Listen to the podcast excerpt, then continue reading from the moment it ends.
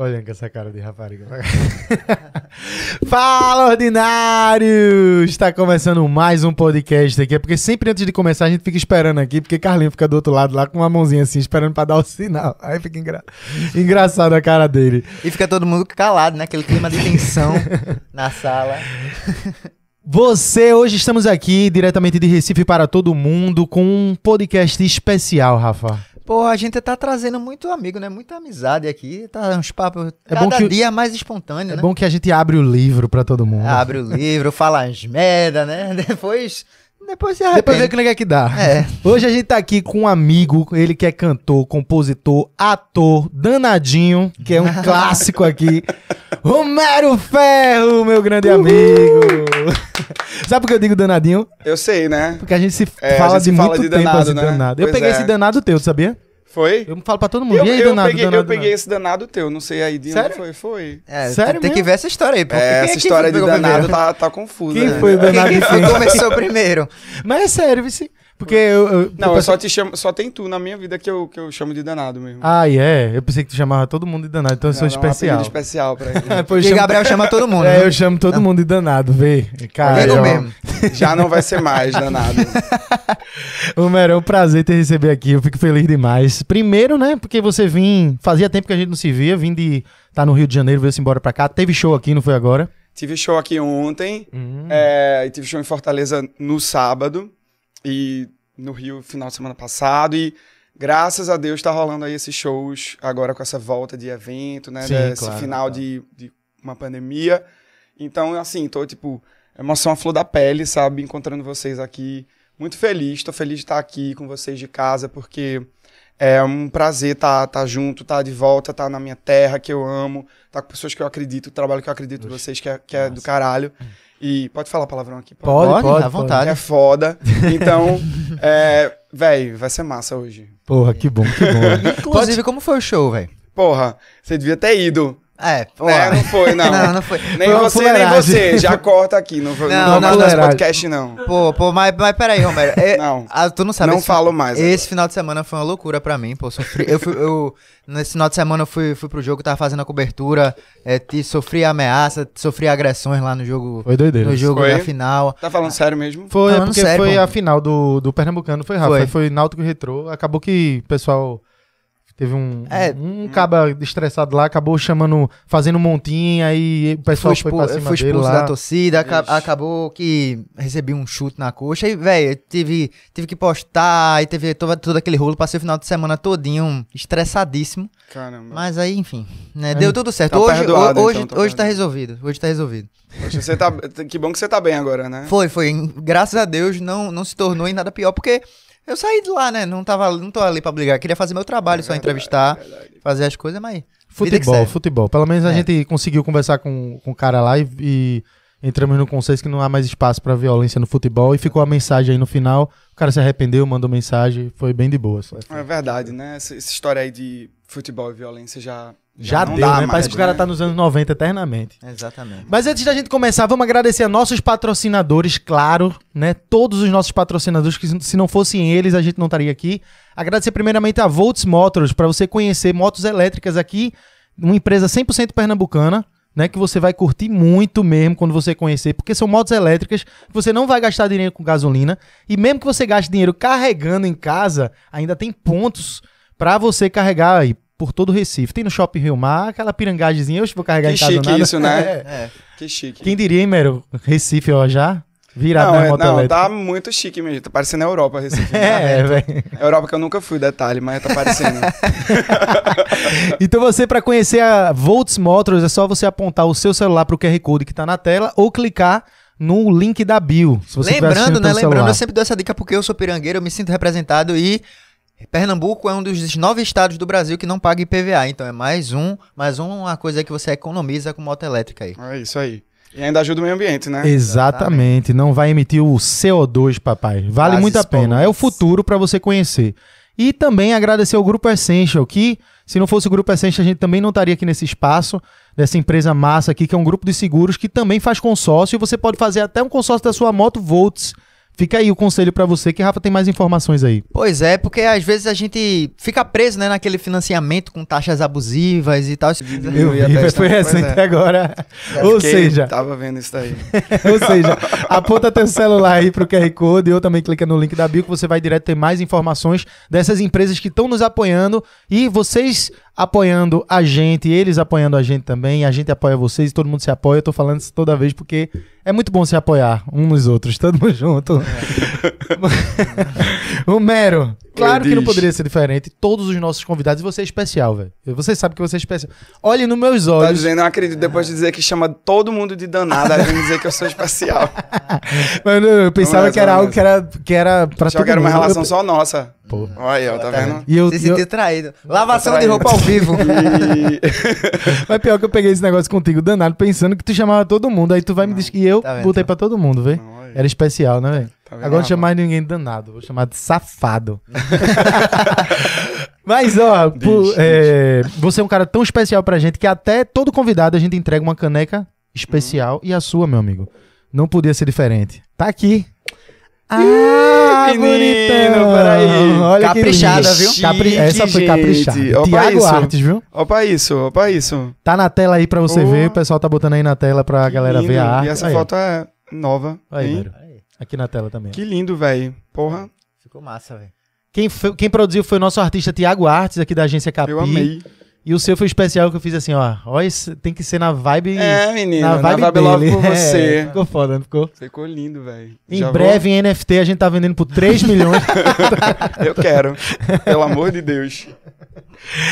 Ai, Mero, vamos embora começar? Vamos. Muitas histórias pra aqui. contar. Primeiro eu quero saber, tu veio direto do show pra cá porque tu tá todo arrumadão.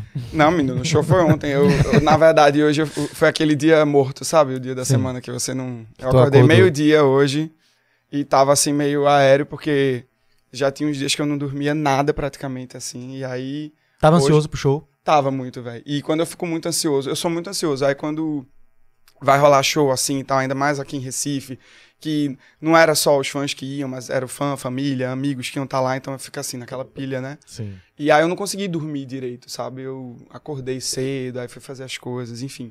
Mas deu tudo certo e agora eu tô aqui, tô vivo. Graças Tamo a Deus. vivo. E como é que foi o show lá? Assim, emoção. Velho, foi foda, assim. Quanto tempo? Tu, tu não tocava faz tempo, né? Fazia dois anos que eu não tava tocando Pandemia, mesmo, né? por conta da pandemia. E aí rolaram uns shows no ano passado, assim, três ou foram, não, cinco shows no finalzinho do ano passado. Mas ainda eram shows que estavam naquele processo de é, público reduzido, com mesa, enfim. É, foi, teve um show no teatro também, que foi no Coquetel Molotov, que eu fiz, que eram, tipo assim, pessoas sentadas separadas e tal, por conta do- das regras do Covid. E aí, oficialmente, a volta dos shows foi agora, né? Só que eu não tava achando que eu ia conseguir concluir esse ciclo do. Porque eu lancei meu álbum no final de 2019 Certo. e no início de 2020 foi a pandemia, começou a pandemia, né? Em março.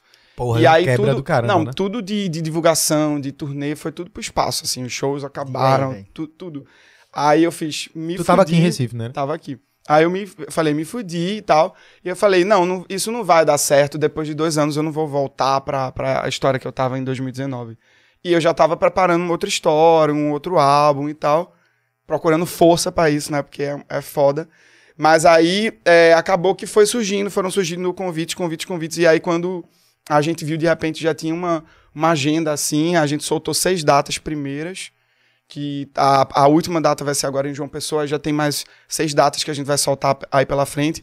E eu acho que até setembro, outubro eu vou estar fazendo essa turnê de despedida desse álbum, assim, sabe? Saquei. No Nordeste também, tu- agora tu tá na fase aqui no Nordeste, porque daqui tu vai pra É. outros lugares aqui próximos. Aqui eu, eu termino quinta-feira, que vai ser lá em João Pessoa, no Empório Café, dia 5. Certo. E aí vai ter uma, uma outra parte aqui no Nordeste, eu acho que mais para pro final, para perto do segundo semestre, assim, final do segundo semestre. E aí a gente vai divulgar também. Se o pessoal de Recife pedir muito, pode ser que venha Recife Tenha- de novo, entendeu? Isso vai depender de vocês aí mais do que de mim. Agora os shows voltaram, né, velho? Agora, os shows voltaram. Cara, eu vi que on- esse final de semana estavam dizendo que foi o final de semana que mais teve evento aqui em dois anos, né? Porra, mas no- eu, assim, eu não vi, eu não vi falarem isso, mas eu tive uma percepção de que tava rolando muita coisa nesse final de semana, velho. Porque todo mundo me chamou pra algum, pra algum, pra algum lugar. velho. Sério? Todo mundo Esse falou, final de Gabriel. semana teve. Foi, velho. Teve, Esse final de semana foi meio movimentado. Eu vi no jornal isso, no jornal Foi? que tinha. Saiu uma matéria dizendo que era o final de semana que tinha mais eventos depois de dois anos, né? Assim. Caramba, Sim. realmente a gente tá voltando, velho. Ah. Pelo menos é daquela. Aquela sensação. Só em te ver no palco, meu. Fazia tempo. Eu não fui lá. Tudo bem. Você, o último show que você causa- viu foi do meu. Foi do Acênico, ó. Cênico, não, foi. nem sabe, nem sabe Foi como é que tá. Foi no nem Teatro sabe como é Apolo. que tá foi- no palco agora, menino. Outra história. Outro Eu sei porque eu vejo vídeos, meu amor. Tá Tá, pensando que eu sou. Você é um digital que eu não sou antenado, é? Tá que eu sou fuleira, é? Mas, é, velho, e nessa volta, como foi que tu sentiu a diferença? Eu sei que pra tu deve, deve ser emocionante, mas não só pra tu, como do público. Tu, tu vê assim que a galera sente, caralho, voltou agora, a galera tá mais emocionada, a galera chora mais, a galera grita mais. Como é que é o esquema? Eu acho que a galera tá. Tipo assim, tá todo mundo na mesma vibe. Eu acho que a gente passou por uma situação tão traumática pra todo mundo que foi a pandemia, que todo mundo perdeu coisa. Eu tava aqui falando que perdi show e tal, assim, mas todo mundo perdeu. Pessoas perderam familiares, né? Amigos, colegas pelo Covid. Foi um, um momento muito tenso que eu acho que a gente passou. É, um tempo sem ter per- perspectiva de vida, sem, sem poder programar coisas, né? Sem poder planejar. A gente não sabia se se ia parar com dois, três meses, seis meses, um ano, o que é que ia acontecer. Aí quando tudo tava meio que voltando, aí veio aquela segunda onda novamente, enfim, um caos. E o que eu tenho sentido dos shows, assim, dessa volta de público, é que a galera tá meio assim, tipo, tudo ou nada, sabe? e eu também tô, porque eu saio de casa sempre achando que eu vou fazer o meu último show, assim. Aham. Não é sendo pessimista, não, mas é porque, na real, a gente nunca deveria pensar que a gente precisava planejar coisa na vida, né? A pandemia trouxe a gente pra esse contexto do tipo, mesmo que você planeje, tudo vai cair fora do planejado. E aí a, a- tá essa sensação, assim, né? E, e eu sinto isso da galera. Ontem a galera tava cantando muito, tava, tipo, gritando. E eu fiquei, assim, emocionado o tempo todo, assim. Mal tava conseguindo cantar direito, porque é, saí de Recife num nesse contexto de pandemia com a cabeça bem, bem ruim, assim. E aí voltar e aí ser recebido desse jeito, com a galera, com carinho, sabe assim. Eu atendi todo mundo ontem, abracei todo mundo, tava com saudade mesmo de me sentir abraçado mesmo, sabe, fisicamente. E é foda, assim, porque pra quem trabalha com arte, seja ela qual for, músico, é, ator, enfim, o que é que seja, essa troca é o que faz sentido, entendeu? É, é, é isso mesmo, assim, é o público, não é, não é você aparecer na TV, não é você fazer uma propaganda, não. Cara, é, é, é o público que você tá querendo atingir, que você tá querendo trocar, ele se sentir tocado por você e existir essa troca de tipo, sabe, um feedback de resposta ali e ali você inicia um contato. Isso é o principal ponto, sabe? E o, o show, ele é essa realização. Ele te dá, vamos dizer assim, é, é o momento que você vê como a sua música toca nas pessoas, Isso, né? exatamente. Mesmo que, que toque em cada pessoa de uma forma diferente, porque toca, porque cada pessoa é, É. diferente.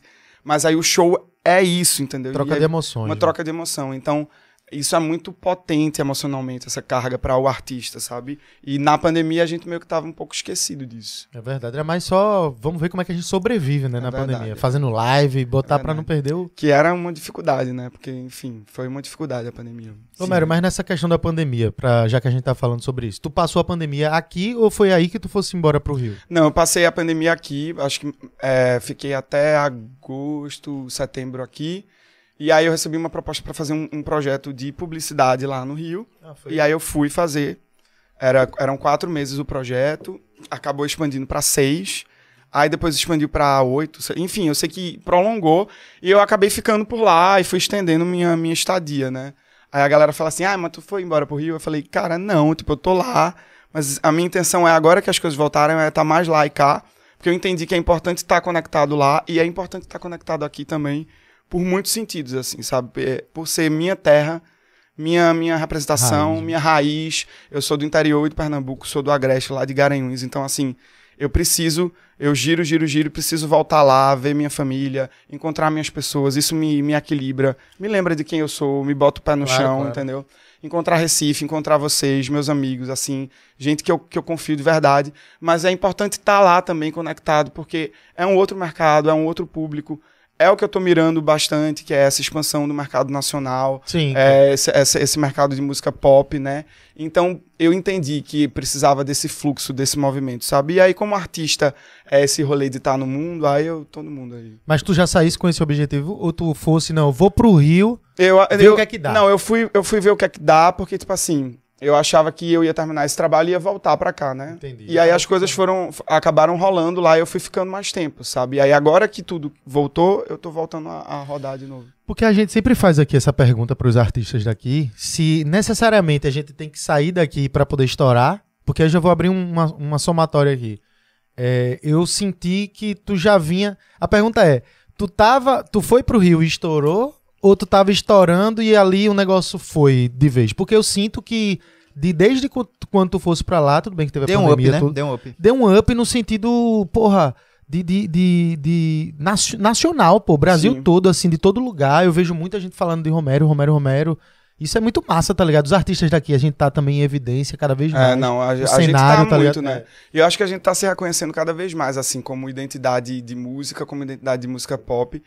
E isso, esse lance que tu perguntasse, assim, é muito relativo. Não dá pra dizer, tipo, ah, sai, saia da sua terra pra você ir pro Sudeste. que busca, né, também. É, porque é, é uma merda achar que, os- que só isso é a solução da- da- do seu trabalho, né? Que não é. Na verdade, você tem que entender o que é que você quer. Aham. Eu entendi que, que, por um momento, eu estava construindo uma base aqui muito sólida de trabalho com parceiros e amigos que eu acredito e que existem a- até hoje, assim, que são, são parceiros meus, compositores, produtores, enfim, uma galera que a gente tá aí se unindo. E só que eu entendi que para eu dar um passo maior, eu precisava me conectar com outros mercados, entendeu?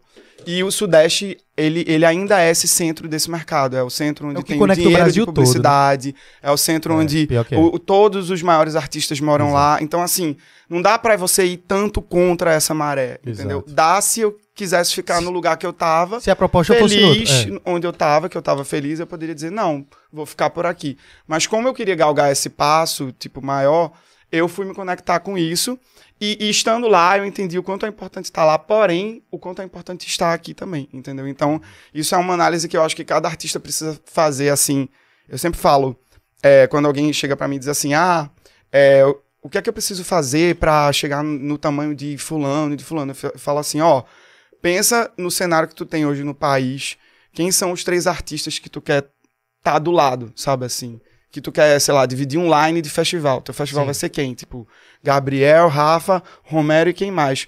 Porque a partir daí você vai começando a, a entender dentro da cabeça que caminho que você deve seguir, sabe? Tá próximo dessas pessoas, assim. Eu acho que você tem que estar próximo de gente que, que, que acrescente a você, entendeu? E esse movimento foi nessa função. É, eu, eu construí essa base aqui e o disco que eu lancei em 2019, ele foi um disco que ele foi muito bem recebido, tanto aqui quanto no, no país todo, assim, de crítica, de público, de fãs, de show e 2019 tal. é o ferro, né? É, o Ferro, que foi o último que eu lancei.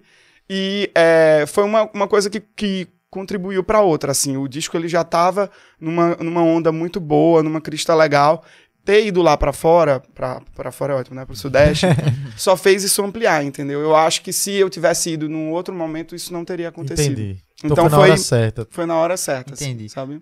Agora, uma, uma coisa que eu fico na dúvida, porque a gente fala como eixo Rio-São Paulo, uma coisa só, mas achei engraçado, conversando com um humorista, com o Rodrigo Marques, ele falou, velho, em São Paulo é forte, mas, pra, em relação ao, mas o Rio já não é tão forte assim. Em relação pro teu, pro teu trabalho, São Paulo e Rio é a mesma coisa, é mais forte Rio? Poderia Cenário que mais alterna. Eu acho que os dois são, são muito fortes, assim. É, São Paulo tem uma, tem uma pluralidade artística muito É. grande, assim, sabe? Porque você vê artistas e pessoas de todo o país, de todo mundo estão em São Paulo. São Paulo é uma... É quase uma capital, assim, nossa, do país, sabe? Tem muita gente, você encontra muita coisa, tem público pra tudo. É, mas o Rio abraça também muito o trabalho que eu faço, que é um trabalho mais pop, tropical, entendeu? Então, acaba que as duas capitais funcionam muito pra mim, e enfim. e- Tu lembra que teve um show teu no Rio aí, que eu disse que tinha um cara que tava conversando comigo, que era teu fã, que eu até pedi pra tu botar ele pra dentro, eu fui tirar um... Ah, não, tu mandou um álbum pra ele. Foi, foi, lembro, lembro. foi lembro, assim, lembro, autografado. lembro, lembro, tu lembro, lembra? Pronto, tu falou isso do Rio. Vê que coincidência.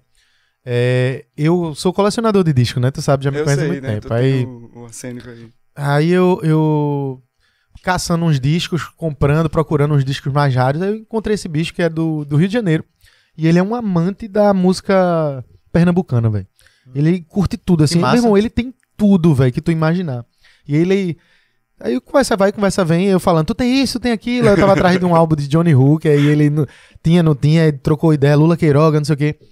Aí ele fez, pô, Tem um artista daí que eu queria o primeiro single. Primeiro EP, O né? primeiro EP, o EP, que era o Sangue Som, né? Ah, Aí ele, 2013, pô, só né? queria Antigo, ele, que eu sou colecionador, não sei o que. Eu fiz, eu tenho. Quando ele disse Romero Ferro, eu fiz, eu tenho, e é meu amigo. aí ele, é não, eu fiz, é sim. Aí ele, sério, aí o cara, aí ele, pô, eu sou muito fã, não sei o que, ele do Rio de Janeiro lá. E ele, realmente, fãzaço da, da música pernambucana. Poxa, é. E ele, a gente conseguiu, eu liguei pra Mas tu. esse, é- esse, esse EP, nossa, ele é, ele é antigão, né? Assim, eu, eu, eu considero mais, assim, meu trampo mais do, do primeiro álbum pra frente, sabe? Que foi um, um trabalho que eu fiquei mais... O Mas álbum fiz mais de mesmo, né? cabeça pensada mesmo, Aham. sabe? O EP foi uma coisa que eu não sabia o que, é que eu tava fazendo muito aí naquela época. Ainda tava construindo, né? Mas isso é bom também. É Mas, bom. porra, velho, o EP já é um trabalho bem maduro e com muita música massa, velho. São quatro, quatro músicas. São quatro, é, eram quatro. Ca- E já vai fazer 10 dez anos, né? Quase 10 dez, é. anos, mero. Diga aí, pô. Caramba. Ele é do, 2013, né? 2013 foi. Tu- na verdade, foi finalzinho de criança. 2013, na real. Era uma criança. Eu era uma criança, pô. Eu era criança, gostava dessa porra. Sim, né? Todo mundo aqui. É. Tu tinha quantos anos em 2013? Eu, tava com, eu tô com 29 agora. É, então tinha... tu tinha. Quanto que... Tu ia fazer. Tu Sou 20, péssimo tinha de- 20, 20. É, pronto. por Porra, tu era bem novinho mesmo. Era novo. É, pra, pra tua idade tava fazendo um som bem maduro, pô, pra época. Pô, mas assim, é, hoje, hoje eu escuto, acho, acho engraçado, assim, ouvindo, né? Porque é um registro emocional que você deixa, assim, lá, e você, pô... Mas tudo é uma construção, né? Um É, passo demais, de cada demais. vez. Tu chegou. é, o primeiro álbum, o Arsenical. O Arsenical, pra O Arsenicol, o foi lançado em 2017, foi, foi ele? 2016, final de 2016. 2016 foi. Porque tu ganhou. é, tu, tu chegou a, perto de ganhar o prêmio da música A música brasileira. brasileira foi em 2017. 17. Foi seguinte, por causa desse álbum? Foi por conta desse Mano, álbum. esse foi. álbum é, tá aqui, ó. Foi.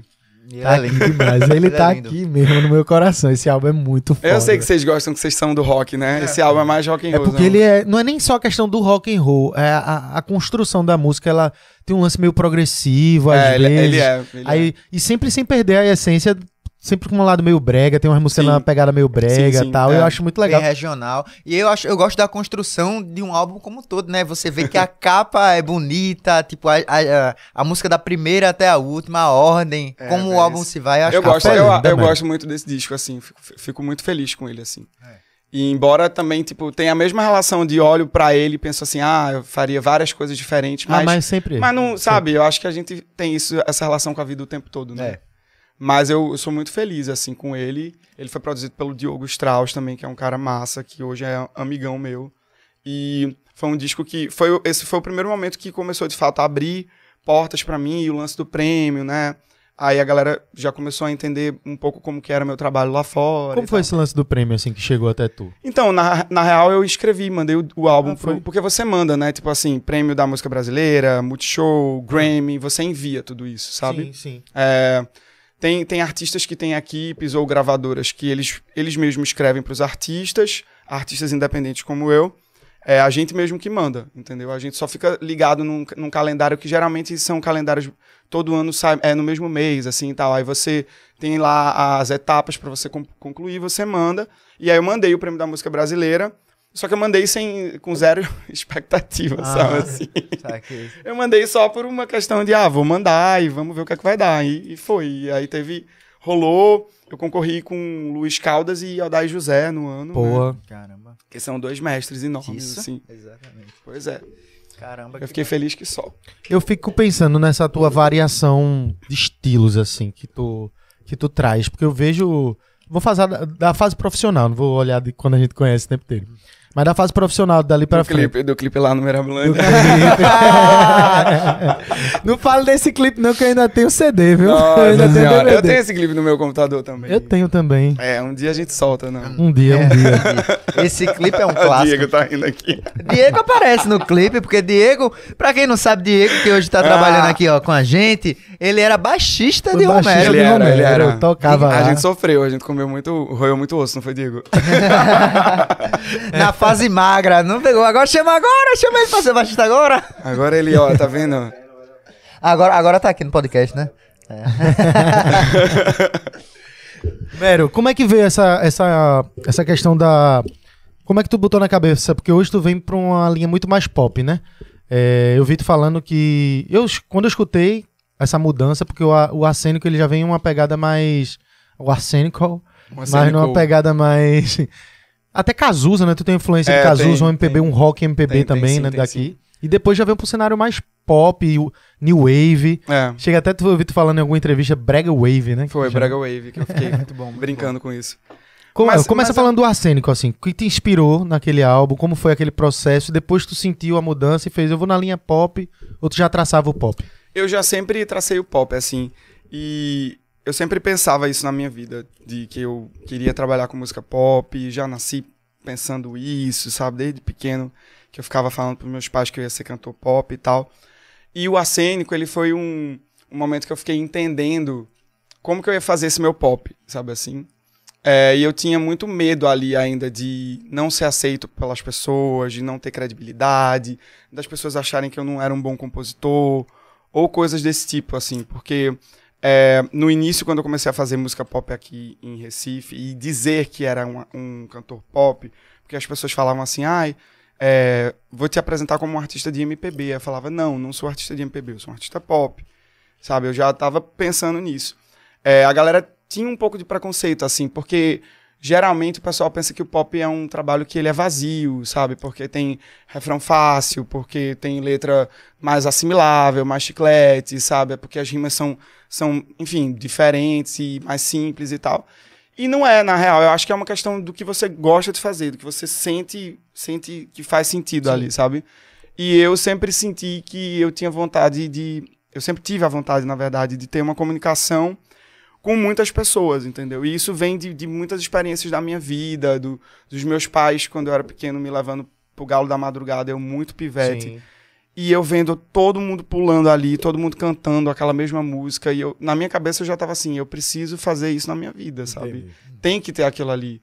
É, e aí, aí cai naquele ponto que você falou, ah, é pra você acontecer ou fazer coisas, precisa sair daqui, tipo, depende do que você pensa pra você. E eu sempre pensei nisso pra mim, que eu queria ser esse artista pop.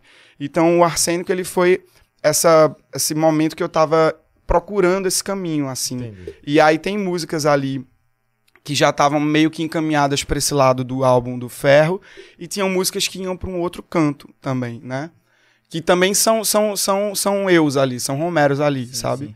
É, e aí foi um álbum que, que, era, que era um pop assim, que ele é um pouquinho mais conceitual do que o Ferro É. nesse sentido. Pop rock. É, tem, uma, tem letras que são um pouquinho mais trabalhadas e complexas e tal. E depois que eu fiz o acênico, eu fiz assim, tá. Eu acho que agora eu não preciso mais nem me provar nada, nem provar nada para as pessoas. Eu, eu tava mais tranquilo de fazer uma coisa que eu tivesse realmente afim de Tirasse fazer. um não que o acênico costas, não, né? não fosse algo que eu tivesse afim. Foi sensacional. Mas eu estava com muita. que tinham muitas barreiras em mim ali pra, tipo assim, até na questão da minha sexualidade, isso não Sim. era bem resolvido pra Não mim, era, sabe? Eu não, eu não falava abertamente sobre isso, eu não, enfim, não levantava bandeiras, então eu tava tudo ainda muito nublado ali na minha cabeça, mas foi importante ele ter Foi, né? existido, porque ele que veio e que durante o processo de divulgação dele tirou tudo isso da minha cabeça e o ferro ele vem justamente nesse momento de, de abrir, tanto que a, a capa do, do ferro é um coração de ferro se abrindo, assim, é justamente isso, né? E é abrindo a cabeça para o mundo, assim, entendeu? Então, é, a, a referência do acênico era uma coisa mais rock, tinha New Wave também, era um, um- um rock mais anos 80 e tal. O Ferro, ele tem uma pegada mais pop, mais brega, também nessa, nessa ideia do, do- dos timbres dos anos 80 que eu gosto, assim. Eu acho que um disco, ele, ele complementa o outro de, de uma Sim. forma, sabe, assim. E o terceiro álbum que eu tô montando já, ele vem é, ele vem meio que como um arremate desses dois, assim, uma outra coisa, tá ligado? Ah, é? Ele vem, ele é como se fosse uma trilogia, assim. Ah, que massa. velho. Caramba, velho. Que massa. Isso aí. E aí eu, eu, adoro essas brincadeiras assim.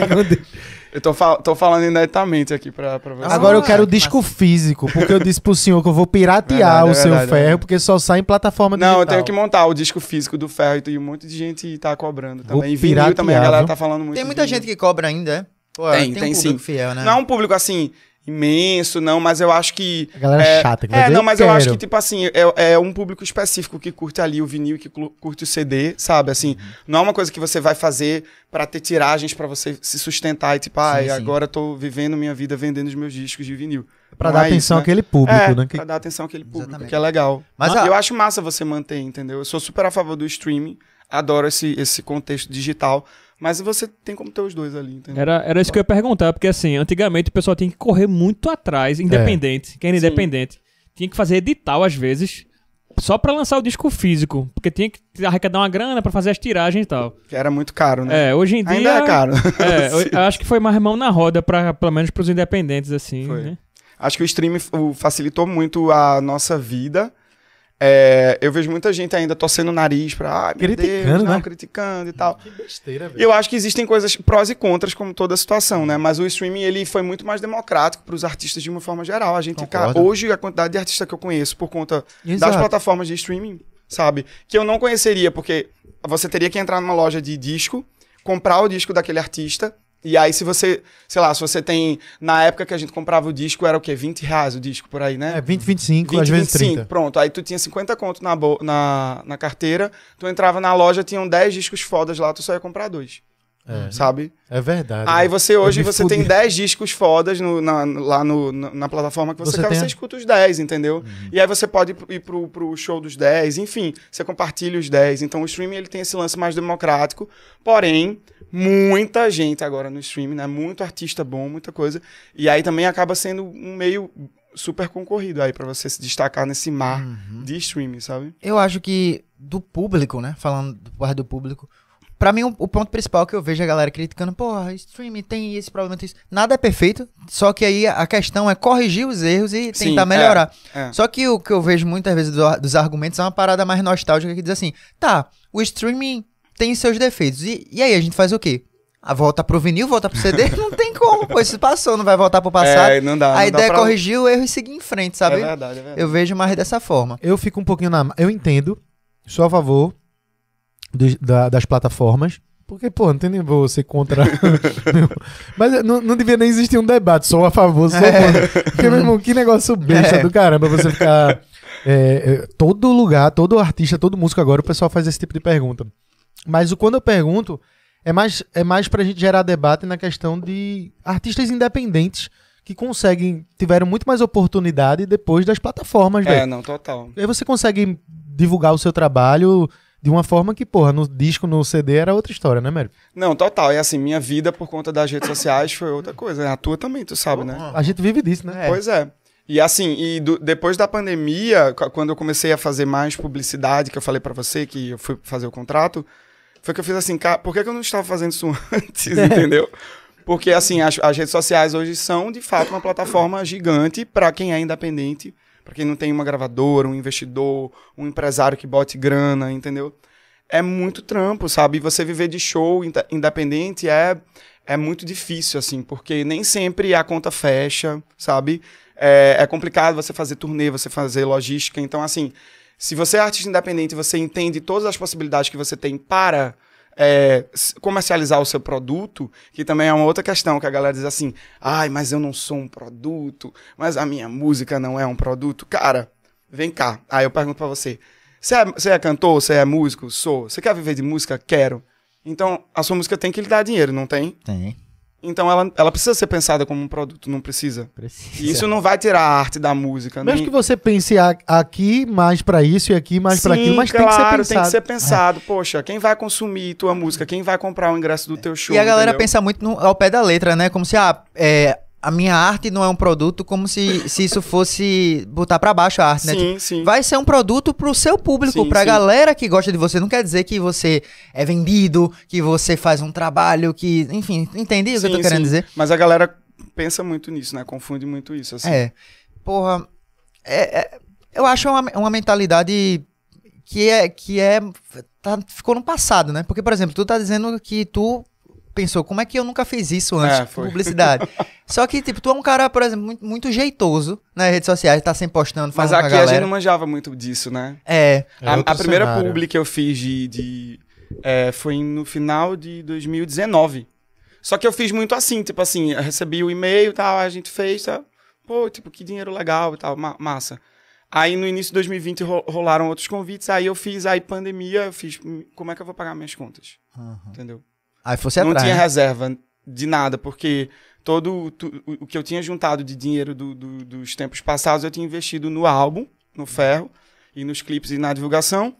E eu ia tirar na turnê de 2020, que não existiu por conta da pandemia. Caramba, velho. Aí eu fiz, o que é que vai ser da minha vida agora? Lascou. Diga aí. E aí a, a publicidade junto com, com o Instagram, com redes sociais e tal, isso, isso me ajudou, assim, muito, sabe? E aí eu passei a prestar mais atenção nos meus números, ouvintes mensais, e entender como é que eu podia ampliar isso, como isso facilitava pra mim, entendeu?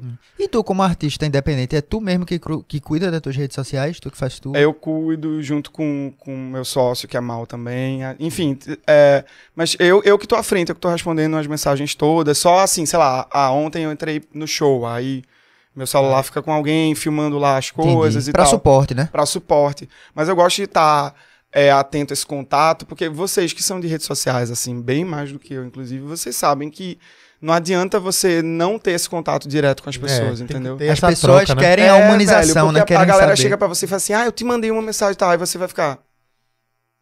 Ah, foi minha assessoria. Ah. Cara, Que é a Entendeu? troca, velho. A galera É. quer saber o dia a dia do cara, Pois é, o que, pois que é, o cara pois é. pensa, o que, é que por o cara mais que não dê pra come. você responder todas as mensagens, ou você responda atrasado, enfim. Mas eu, eu acho mega importante essa comunicação, sabe? Eu concordo. Sabe o que eu lembrei agora, tu falando de produção de álbum tudo? O dia que tu o álbum ficou pronto e tu fosse lá em casa de noite pra gente ouvir, eu ouvi ele todinho do início ao fim, tu eu lembra disso? eu No fone. Na- no fone, depois a gente ouviu naquela tua caixinha Foi. pequena lá. Não foi? Foi logo quando saiu o álbum, eu ouvi em primeira mão, velho. foi do caralho. No caso, isso é o acênico, né? Foi o acênico, Eu velho. acho que o segundo eu também não te mostrei, não, não, né? Eu- O segundo tu me mostrou, ó, saca nessa, músicas, né? é, mas ali tu foi lá em casa, pô, porque tu fez assim, tá, que tu não queria me mandar, eu vou mandar não, porque senão Foi. vai vazar. Vai vazar. Aí ia, viu? Porque eu, sou- porque eu am- amei a, a música, as músicas, mas e quando saiu o álbum, que você viu o resultado, porque eu lembro daquele momento que a gente ouviu as músicas, não sei se era pelo, não sei se estava no WhatsApp, tava em alguma plataforma, a gente ouviu. Nesse momento de madrugada eu tava dormindo porque no outro dia eu tinha aula. Tinha o quê? 12 anos de idade. Nada, 2016, acênico tinha 16. 16 anos, é. 16, eu acho. É. Tu é de 2000, é? Sou de 2000. Opa, isso. menino. Tá aí, né? Parece não, né? Acabado, né? Não, não. tá acabadinho, tá Não, parece acabadinho. sim, parece sim, vai. É só cortar o cabelo, né? Só É, dar uma cortar o ajeitada. cabelo. Pior que é, se cortar o cabelo e fazer a barba, fica mais novo. É, eu sou desajeitado mesmo. Aí, enfim, esse álbum aí, tu me contou, eu. De fora, né? Porque eu me lembro que no outro dia eu acordei, aí tu chegou, véi, o álbum de Romero foi do Fiquei caralho. doido, velho. Fiquei doido mesmo. Eu gostei muito. Ele veio aqui pra casa, eu escutei todinho. A primeira coisa que ele falou. Meu irmão, tem um solo foda, velho. Uma parada progressiva, meio Pink Floyd. Eu fiz, caralho, Tinha quero, uns- quero escutar. Me chamou a atenção também os teclados, velho. Porra, Sim, e quando foi, a gente foi foi, a pro, Mara que fez os a- teclados, né? quando a gente foi pro Que teu tá show. bombando aí internacionalmente. É, Amaro tá estourado, né, velho? É. Naquele, naquele teu show, foi no Apollo, foi? Foi no Apolo. Que foi lindo, foi sensacional. O teu Foi- foi figurino, massa tava aquele- tudo muito bonito naquele dia. Foi bonitão. Foi e eu pô. lembro que eu sentei assim, velho. Carlinho tava também. Tava eu, Rafa, Manhinha, Carlinho e Belly. E Master. Master, pô, Boa, foi, foi. tinha esquecido. aí eu, eu lembro que eu assisti aquele show assim, eu fiquei, caralho, velho, esse tecladista aí é um monstro, Ele era um velho." monstro, né? Não, desde, desde sempre eu já via Amaro tocando. Eu fazia, cara, esse menino é muito bom, velho. Ele é um ele, tinha um monstro, lance pop, ele tinha um lance pop muito doido, que foi, foi isso que a gente se uniu, porque ele tinha uma, uma noção de jazz, assim, porque ele estudava, estudou muito jazz, né, e tal. Mas ele tinha um lance de timbre pop, assim, que quando eu via Amaro tocando, eu fiz assim, oxi, vem cá, vem cá, vamos fazer um negócio junto. A gente fez faculdade junto, a gente se formou em produção fonográfica junto. Ah, foi mesmo? Foi na ESO lá? Foi na ESO, fizemos TCC Todo mundo faz a juntos. ESO. fizemos Todo TCC músico juntos. faz a ESO, velho, é Yeah. incrível. Mas eu foi massa. também estudei lá. legal. Estudei lá Você também. também? Me formei Todo lá. mundo tudo. da ESA aí, eu beijo a ESA. Fiz, fiz pós-graduação lá também. Tudinho. Mas desse, desse assunto do CD pra eu completar, a gente escutou, eu fiquei impressionado. Foi nesse dia que tu tirou uma foto de Rafa dormindo, foi? Assim, Foi, lá? foi assim, que Foi tu tirasse minha, dia. não foi? Foi. Foi. É, Esse eu lembro dia, dessa pô. foto, essa Que ela foto. tá aqui agora, vai aparecer pra vocês. Tem, tem, tem. Não, Não, tem tem não, não. tem não. Mas eu acho aqui. Quem tem é tu, se tu mandar pra ele, depois ele bota. Eu vou botar aqui, vou achar. Essa foto foi quando o Romero tava indo embora já de madrugada.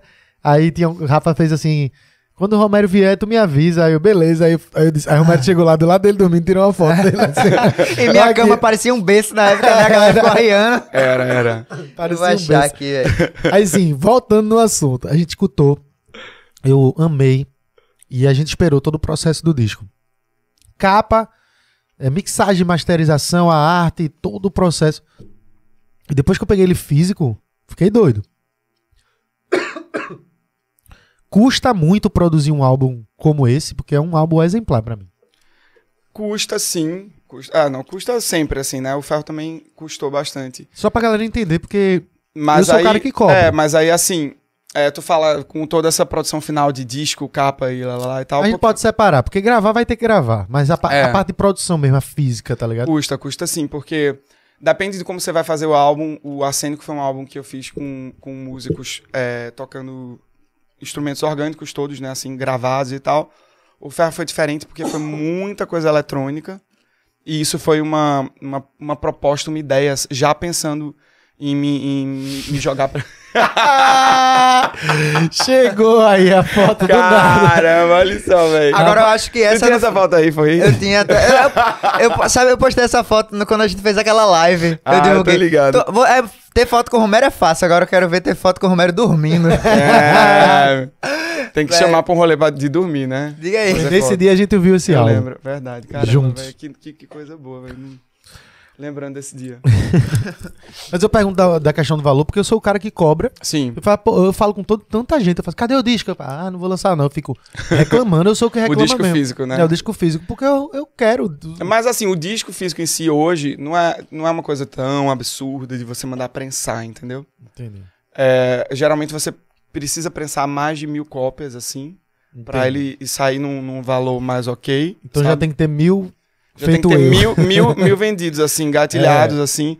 O vinil é um pouquinho mais caro, porque é, o, vinil é caro, É, o, o preço do vinil geralmente vai de, de 90 pra 150 que, a galera paga, né, num vinil. Dá pra fazer aqui no Brasil? Dá, dá pra fazer sim. Dá Tem mesmo. uma galera que faz aqui. Que foda, velho. É, mas o vinil, inclusive, é- é mais caro do que o, o disco É, em si, né? Sim, Só que o disco também agora tá. A galera tá, não tá produzindo tanto aparelho, aparelho de reprodutor de disco, né? Exato. uma então tá cada vez tá, bem- Velho, mais difícil de. Eu, de eu até não sei. Eu acho que hoje em dia o público pra é, comprar vinil é maior do que de CD, né? Eu também, eu também estou com essa impressão. E eu, eu li uma reportagem no final de 2020, que eu não sei como é que tá agora, 2021 para 2022, que a venda de discos de vinis tinha crescido mais do que a venda de discos digitais, aqueles CDs, né? Uhum. E o que só vinha caindo o CD e o de vinil tava crescendo. Então, Porque parece que se você for colocar na escala de tempo assim, parece que o vinil ele dura muito mais do que o CD. O CD ele vai se é, eu também, degradar. também já ouvi essa história. Parece que com 100 anos, assim, a galera fala. E o vinil ele dura mais porque é uma questão física, né? Sim, Arranha sim. aquilo lá. Mas sim, eu acho total. que pro se tiver público, cuidado, né? pro público mesmo, eu acho que é mais a questão porque fica um capão, uma parada mais retrô. Eu acho que a galera gosta daquele, daquele negócio, né? Também Capão. tem a é questão bonito. que, tipo assim, antigamente tinha o Walkman, que tinha a versão fita, Fita, a versão CD. Aí você botava e ia correr, ia fazer as coisas, ia pra academia, Sim. ou no ônibus, e você A ouvia. cassete, né? É, aí hoje em dia não faz mais sentido tu ter um CD pra fazer isso, porque tu vai ouvir no, no celular, no stream, ou versão digital, mesmo MP3. E aí o ritual de ouvir música, pra quem senta no- numa poltrona, liga, o- Eu. liga o som, Eu. E não faz sentido isso ser, ser com CD. Aí a, Faz sim. então, mas, então, mas é isso que eu ia falar. Não é CD, é vinil. Aí a turma vai pro vinil. Porque se é pra tu Ah, sentar. ah, é verdade, é pra- verdade, é Se é pra verdade. tu fazer esse ritual de tu Que faça sentar, vinil, né? tomar uma cerveja ou um vinho, sei Sim, lá, e ouvir entendi. o som no CD, eu falei, porra, velho, eu vou fazer isso no vinil. Hum. Faz mais sentido, porque o som. É mais puro, né? é me- mais, entre é. aspas, é melhor. E por aí vai. Se não Eu tiver juro- arranhado, né? Eu juro que eu conheço gente, conheço gente que, que, que tem vinil e não tem o, o reprodutor, tá ligado? É só, é só pela por ter o negócio. Tem Só muita gente. ter. Tem muita gente que coleciona, né? Assim, eu conheço uma galera que tem vinil pra caramba em casa. Assim. Eu tenho também, tem alguns. Inclusive o próximo vídeo da Recife Ordinário com rea- crianças reagindo. Já vi esses? Hum, Já vi, sim, já vi. É, tem...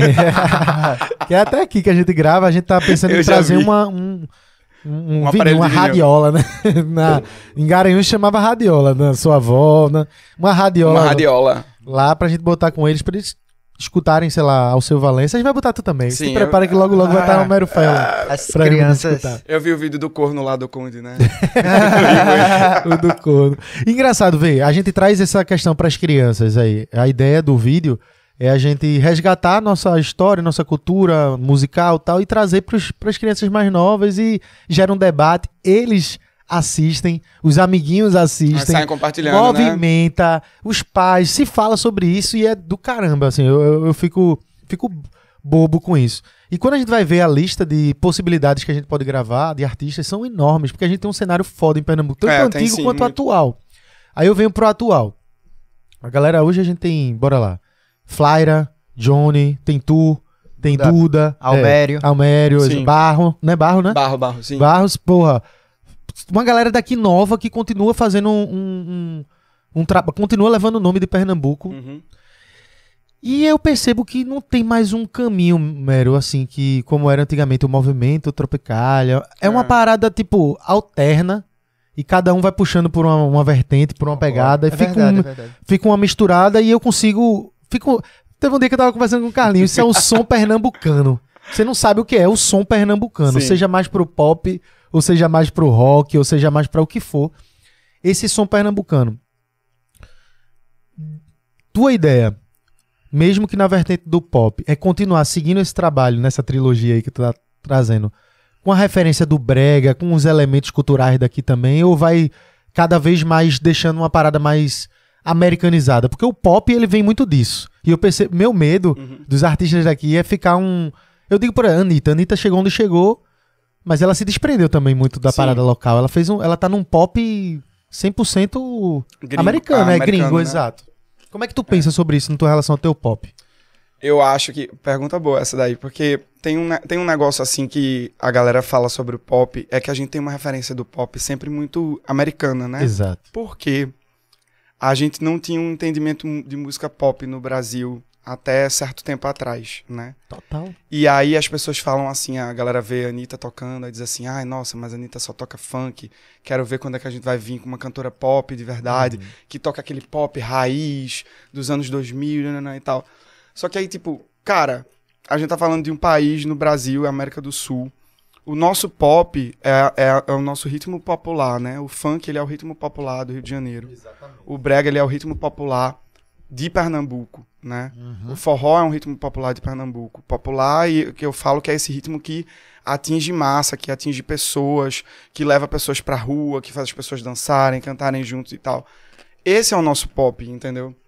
Isso é o nosso pop, assim. Então, é, eu entendi isso quando, no quando eu tava fazendo esse álbum, em 2019, eu entendi isso bem, bem ferrenhamente e tenho trazido esse discurso mais forte, porque o, o pop que eu penso e que eu quero fazer, continuar fazendo, é esse pop que tem essas referências mesmo, assim, que tem as referências daqui do Nordeste.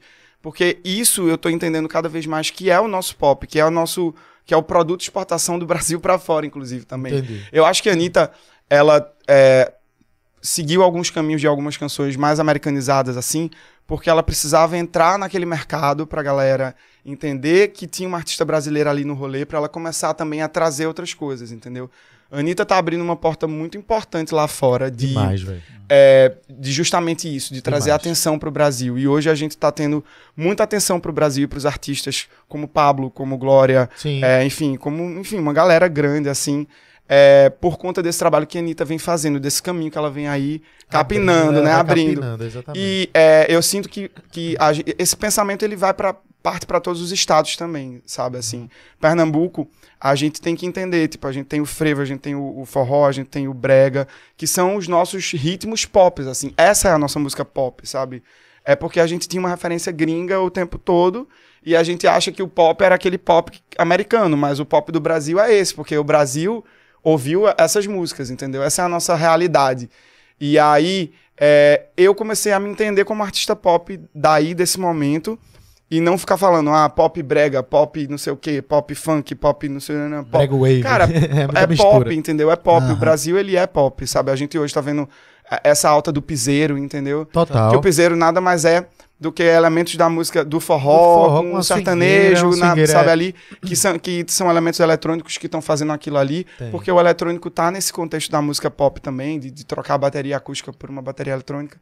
Então, quando a gente entende isso, né, é, esse pop do Brasil, que nunca, nunca tinha existido uma cena pop no Brasil tão forte como a que está existindo hoje, com tantos artistas que estão fazendo, que estão lançando álbuns, Não né? existia tipo- no Brasil e aqui muito é, menos. assim, a gente É. tinha visto, sei lá, lá pros anos 2000 tinha Sandy Júnior, é, Kelly Key, sabe, essa galera assim, que depois o, a- o movimento do rock é, tomou aquilo tudo, né, porque é- isso é tudo cíclico, esse- esses Sim, movimentos sim. de indústria, assim, também foi uma coisa que depois que eu percebi, eu fiquei vidrado em estudar isso também, assim, tipo, que as coisas, elas tão, meio que tão programadas pra voltar, sabe? Essa, essa volta é do mesmo? rock. Tem um É, ciclo é, assim. tem um é. ciclo de, de estudo, assim, que vai apontando o comportamento das pessoas e o que é que elas estão ouvindo agora no momento, sabe? Tem, tem a ver também com, tipo assim, ah, Não, pô, ouviu tanto aquilo ali, agora vai dar uma descansada, e aí a tendência do Muitas mundo agora... vezes o mercado vai pra, pra uma parada oposta do que é. Isso, vinha- exatamente. Então, ex- rola um estudo sobre isso que aponta possibilidades. Não, não quer dizer que vai dizer assim, ah, agora vai ser esse movimento.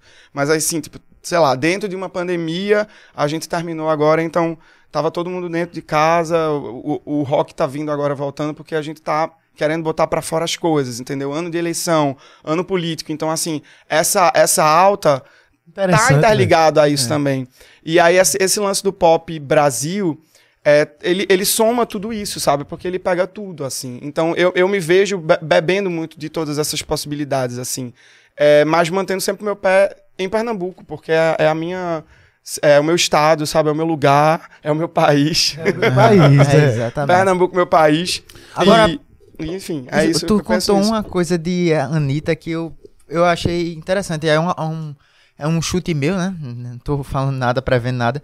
Mas Anitta, ela fez esse som mais americanizado. Mas eu tenho uma impressão de que ao longo do tempo ela vai abrasileirando mais É, o som ela, dela ela faz isso, ela faz pra, isso. pro, pro ela, ela meio que, de tipo fora. assim, dá uma, dá uma música bem, sei lá, Boys Don't Cry. Ela vai lá, Sim, bota foi. Boys Don't Cry. Aí depois ela vem com outra, tipo, su- super brasileira. Ela, ela, ela vai fazendo esse jogo de, tipo É, assim, é um solta uma música para o mercado latino, outra música para o Brasil, outra música para o mercado americano, Isso. da- do norte, né? Isso foi um movimento que aconteceu com as bandas de metal brasileiras que Isso. conquistaram Isso. no, no- um público fora.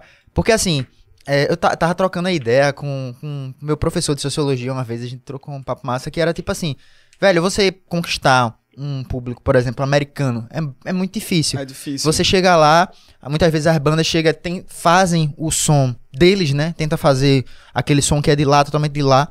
Pô, se consegue, às vezes dá certo, traz bons números.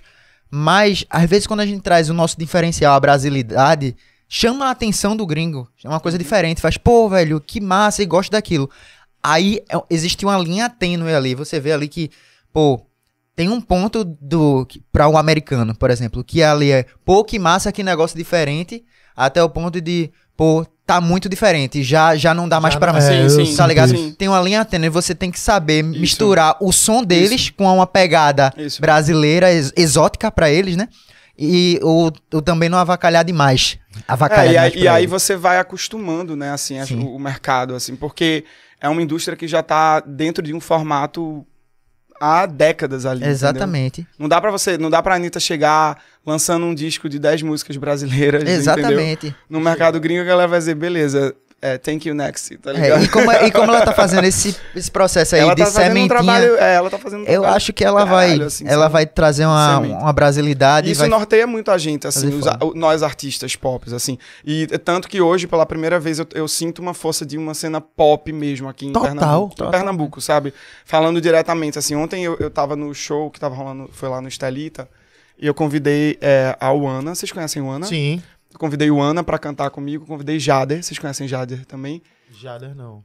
Ele também toca música pop tropical, lançou um feat com o Johnny recentemente. Daqui tá? também. Daqui também. Vou sacar. E ta- também é, convidei a Joyce, Joyce Alane, vocês conhecem? Conheço, Cantora Sim, super pô, sim, maravilhosa. Joyce. Então, tipo assim, é uma cena hoje pop que eu vejo que tá fazendo uma música pensando nas pessoas, sabe?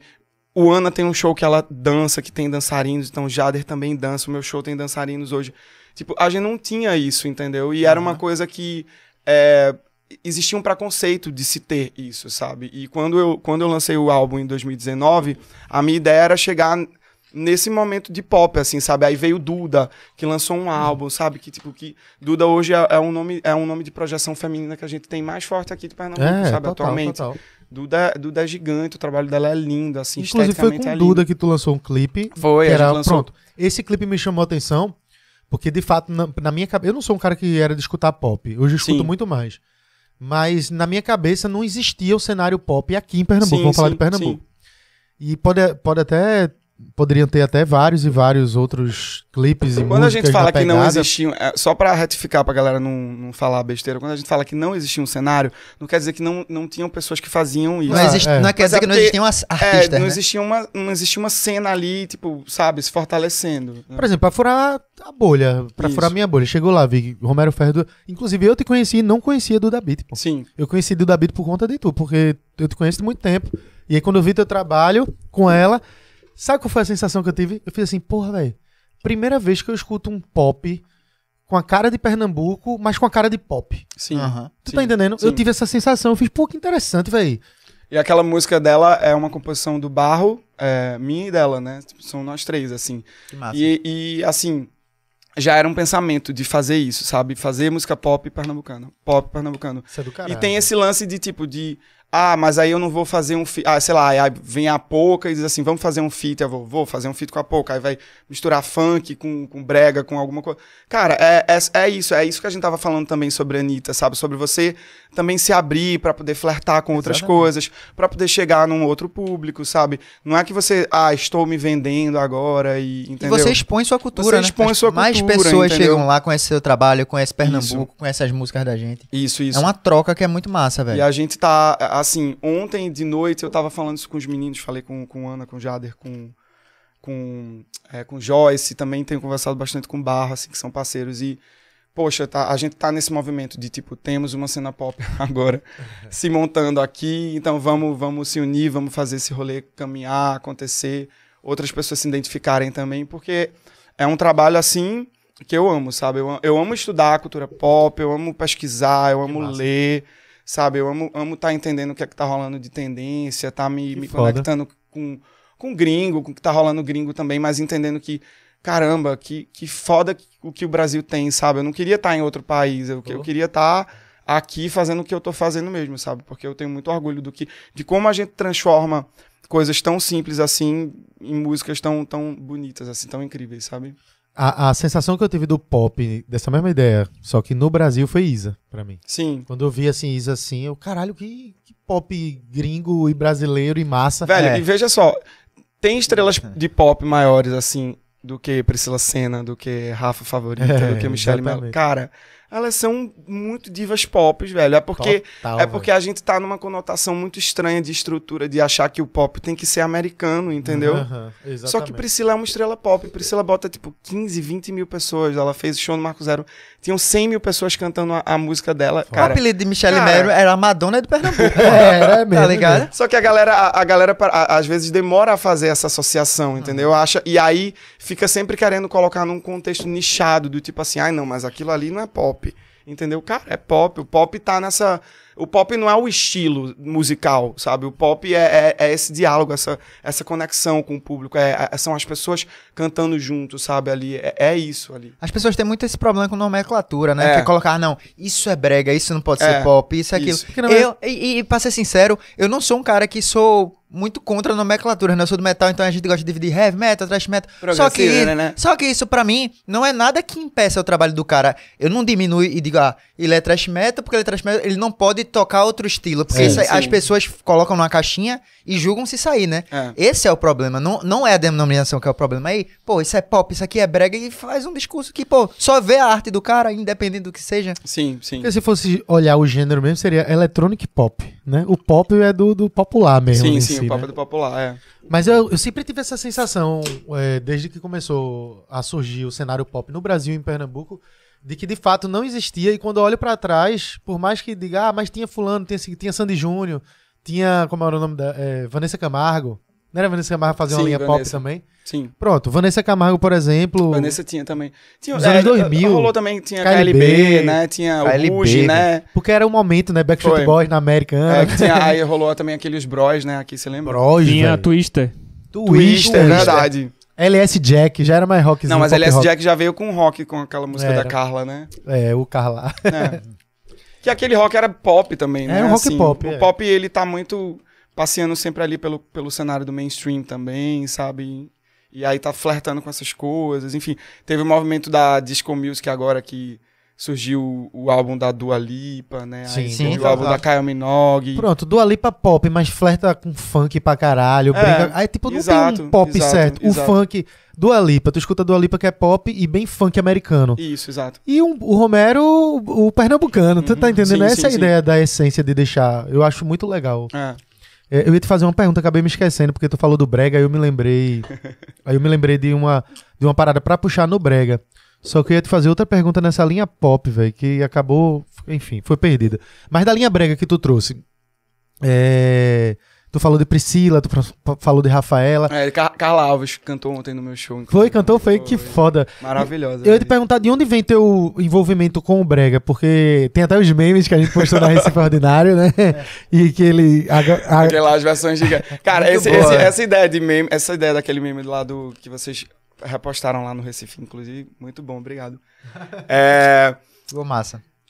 Era justamente disso, assim, porque existia uma, uma, uma- um, posicionamento, um posicionamento do tipo assim, a, a galera daqui dizia assim, ah, não, é tipo, só da tua é muito melhor do que a Got de BB Rex e tal. E é. Aí, tipo, a galera falava isso aqui. E a galera de lá dizia assim, ah, nada a ver, que música é essa, só da tua e tal. E, cara, as duas são, são muito boas, entendeu? Tem, tem que ter esse pensamento, assim. E é, foi por isso que eu fiz aquele vídeo, justamente pra tirar essa onda, pra dizer assim, gente, tudo é pop, sabe? Tudo, tudo tá valendo aqui. E o, o Pegou na veia o vídeo. Cara, viu? e o brega, Pegou assim, o brega, o brega, ele é um ritmo muito potente, sabe, assim, muito Demais, potente, muito potente. Um ritmo que a- a- veio do Caribe, assim, sabe, é um ritmo caribenho, latino e tal. Só que o brega pernambucano, ele tem todo um contexto romântico, Sim. né? Ele tem todo um contexto é, de um ritmo que, foi que é trabalhado na periferia, que é produzido na periferia. E eu acho assim, cara, que é, o brega, ele é que nem o frevo. É, não tem pernambucano que não escute o brega em nenhum momento da sua vida, sabe? Nem o frevo. E as pessoas elas precisam valorizar mais o, o- tanto o frevo quanto o brega. É, a minha conexão com o brega ela veio desde, desde pivete, assim, porque meus pais escutavam música brega, desde Reginaldo Rossi aí por diante. E assim, é, eu acho que o, o preconceito que existia em cima do brega, que existe ainda por muita parte das pessoas em cima do brega, me fez chegar, é, me unir um pouco mais tarde ao brega, assim, sabe? Eu talvez, é, se eu tivesse com a cabeça mais aberta como eu tô hoje, eu teria é, mergulhado mais no brega no arsênico, por exemplo, entendeu? Pô, mas, Mas antes do acento. Antes do é, arsênico não, tinha, até. tinha Arsenal também que eu fiz. Arsenal, né? Arsenal, Exato, exatamente. só que assim, existia uma, uma- um, é, ex- existia um preconceito ali ainda de tipo, ah, tá fazendo música brega, sabe, não sei o quê. É um preconceito de quem, assim? Da, da- dos músicos do eu cenário acho que, pop? Eu acho que de uma, de um, não, do cenário pop não, mas do cenário geral, assim, Uhum. sabe? Porque a galera, por muito tempo, viu o brega, eu tô falando mais daqui de Pernambuco, como um ritmo menor, né? Assim, a, a galera mais de, de elite e tal, assim. Só que não tem isso, entendeu? Era, era um, é um preconceito elitista, porque é um ritmo que é Até feito hoje ainda rola. Exato, exatamente, sabe? E assim, é, você tinha a cabeça fechada naquela época, você não escutava brega porque você tinha medo de não estar dentro daquela bolha ali, sabe? Escutava escondido. Olha, olha que, bo- olha, que, olha que negócio mais sem noção, isso não é? Tipo Total. assim, noção nenhuma. A gente zero. escutava. Tu escuta brega? É, com- É, não, é, ro- é, pejora- rolava esse, esse tipo de, de comentário assim, eita, tu tá ouvindo brega, é tipo É, assim, como se fosse, ó, como se fosse um problema. Não, entendeu? e o, Que bom, o que eu mais escutava era a que que questão eu ouvi de muito. tocar escondido, de gostar de... Ah, não, só escuto brega na resenha. na resenha. É. só depois de bebo. É, não, Tá, eu gosto de ah. brega, mas eu gosto de brega só. ah, nossa, eu ouvi muito isso. Só depois de bebo, na resenha, assim, só no final de festa pra tirar uma onda. Aí sabe cantar todas as músicas. É, Como é não, que aí, faz? aí por que isso? Porque é um ritmo menor, entendeu? Aí, aí a gente tem que aprender a, a dar valor às coisas, entendeu? Você escuta Caetano Veloso, você pode escutar Priscila Senna também. Claro, entendeu? pô. Como você pode assistir BBB e ler um livro também. Claro. Porque puta que pariu, a galera Pois sempre gosta de Pois anular, é, né? pois é. Ou como você pode dançar, é, fazer dancinhas de TikTok Exato. e fazer uma tese de doutorado, sei lá, ciência econômica, política, do mestrado, do não sei o que aí. É, exatamente. Porque a galera acha que quem faz dança de TikTok não, não tem cabeça, sabe? Assim, o povo pensa, ah, não, ele é TikTok, então ele não tem profundidade, sabe? Esse preconceito ele também tem no brega, mesmo no pop brega, porque tu, é po- tu faz pop, aí tu tem a linha brega. Isso rola também. Não, hoje, hoje não mais, assim. Ah, Hoje bem menos, na verdade. Eu acho que depois que o Brega ele foi reconhecido como é, Patrimônio. como patrimônio, isso foi mudando um pouco e, e existia um movimento enorme dos artistas, de Michelle, uma galera grande, Aham. Pra fortalecer isso, né? E que bom que isso aconteceu. E lá em São Paulo a galera curte assim. A galera curte, curte muito. Então, Zé? pra eles, eu acho que tem um pouco daquele sentimento que eu falei do americano, né? Ver uma parada misturada, É, com- é. aí ver, ver um negócio diferente. Não, mas a galera exótico, ama né? brega, velho. A É, galera poxa. ama brega lá fora, sabe Mas quando tu assim? faz, tu, como, mas quando tu chega lá como um artista pop e colocando elementos brega na música, Isso. pô, que negócio diferente. Só que aí tem uma questão, que a galera ainda é, olha assim, aí, aí vê um artista tocando brega, tipo, aí me vê tocando brega, aí vê Johnny tocando brega, aí vê Duda tocando uma música brega, aí falam assim, ah, mas eles são cantores de brega, né? Tipo, Ai, nicha nisso, não entendeu? consegue co- entender que aquilo ali é um Exato, pop. Que aquilo ali é pop, sabe assim? E que a gente canta o brega porque o brega é o nosso pop, entendeu? Então na- faz muito sentido. A mesma coisa que, eu- que a gente falou aqui, como o Isa, que é um pop que Isso. flerta com funk, Exato, né, essas coisas. exatamente, exatamente. Porque a música lá, como do Alipa, que flerta com funk americano, né? Isso. É verdade, total. Porque você flerta com o que é da sua terra, né? Com É. o que você aprendeu. É, porque é mais natural que você tá ali naquele seu período de nascença, as coisas que você escuta no dia a dia. Eu sou do interior de Pernambuco, então, nossa, eu ouvia muito na. Ou meus pais, ou na rua, carro de som passando, Com brega rolando. com brega rolando, sabe? Um brega, um o brega é um movimento de, daqui de Recife, né? É. Da, da periferia de Recife, que se espalhou rápido pro interior. Caruaru levou muito, rápido. Muito, muito. Porque tem, teve vários cenários, né? Tem aquele cenário do Brega mesmo com o Reginaldo Rossi, o classicão. Aí depois tem uma. Que era um- já naquela pegada meio. Até Roberto Carlos, né? Era uma coisa meio. Tinha um rock com brega, com um Mano, negócio meio latino mesmo, como tu falou. Uma, tem um, até uma cumbiazinha no sim, brega sim, rola. sim. sim. E aí depois vem um cenário com Labaredas, Conde, que já é outra. Aí Anos depois. 90, né? 2000. Aí, que justamente nesse cenário, final dos anos 90 e início do 2000, vem as bandas clássicas de brega que a gente tem, que é pra mim é o meu é o brega romântico, né? Sim, sim. Que é o brega das antigas hoje. E depois 2005, 2001, de 2001, 2005 vem o brega funk da primeira geração, que era os caras Shevchenko é louco. MC, É, Metal e Metal Cego. e né? Cego. É foda, eles são foda. E tudo, velho, tem a- é massa que tem uma construção e E É. hoje a gente já tá no passinho, né? hoje tem É, um tá no passinho, passinho. velho, que estourou na- internacionalmente, Sim. nacionalmente e até Aí vejam, internacional, vejam que força, sabe assim, e que, que força que é isso e a galera fica nichando, sabe, por bobeira ou com preconceito. Não tem que ter preconceito, velho, com isso. Da galera da gringa procurando a camisa do governo pra comprar, pra fazer TikTok, porra. Não é meme, eu mano. vi Não isso, é eu vi meme, isso, eu velho. vi isso. Isso é verdade. Bom, muito bom. Pra você ver o impacto da- das coisas, da, de como, como, como hoje o, o, o Brega Funk tá ligado com as dancinhas de TikTok. É, é. E como aquilo ali virou um, um alvo de tipo, pô, eu quero dançar com aquilo ali porque os dançarinos estão dançando com Eu aquela tava, lendo, farda. eu tava lendo uma, uma reportagem esse, esses dias, não, faz um tempinho já, que o Brega Funk, ele tem tudo pra ser o nosso reggaeton, sabe? Uhum. Total, velho. Tudo assim, tá? Aí era um estudo de elementos que o cara dizia que os elementos do reggaeton... Era uma coisa meio técnica, assim, né? Uma, umas paranoia E técnica, até assim. tem uns brega, brega funk que já é meio. É, tem uma né? meio. Um Mas, bregueton. cara, mas tá um bregueton. tudo, olha, a base de tudo isso, assim, do brega, do brega funk, do reggaeton, é o bolero. Ah, é o que é o bolero. bolerão lá, na, do, tal, lá pra trás. Aham. Então, tudo vem... O, o pop, ele, ele vem descendido disso daí, do, do bolero, entendeu? E aí, é, só que as células aí rítmicas são alteradas, né? O brega é, tem uma célula rítmica, o brega funk tem outra célula rítmica, o reggaeton tem outra célula rítmica. Só que tudo aí tá nesse contexto de, sabe, de dança aí, de molha, molha o corpo, sabe? Rala o bucho, sofrimento. A gente chegou a fazer até um bregueton. Que a gente bregueton. misturou. Era um brega, um, um passinho com reggaeton, misturou, ficou bem legal. A galera tenta o pernambucano pra misturar. Cara, eu mas eu acho massa. E são essas misturas que vão fazer. que fazem as coisas irem caminhando, né? Assim. Imagina se, ah, tipo, um J Balvin vir gravar um, um brega funk com alguém daqui, sabe? Assim, misturar o reggaeton com brega funk. Ia ser incrível isso, entendeu? Oxe, demais. Isso é foda. Uma das músicas que eu mais gosto, assim, de brega funk é de Danilo Cometa. Sim. É Desce Dona, que Desce é, porra, Dona, é, é um é pra um bregueton, né? É basicamente tem muita influência, é.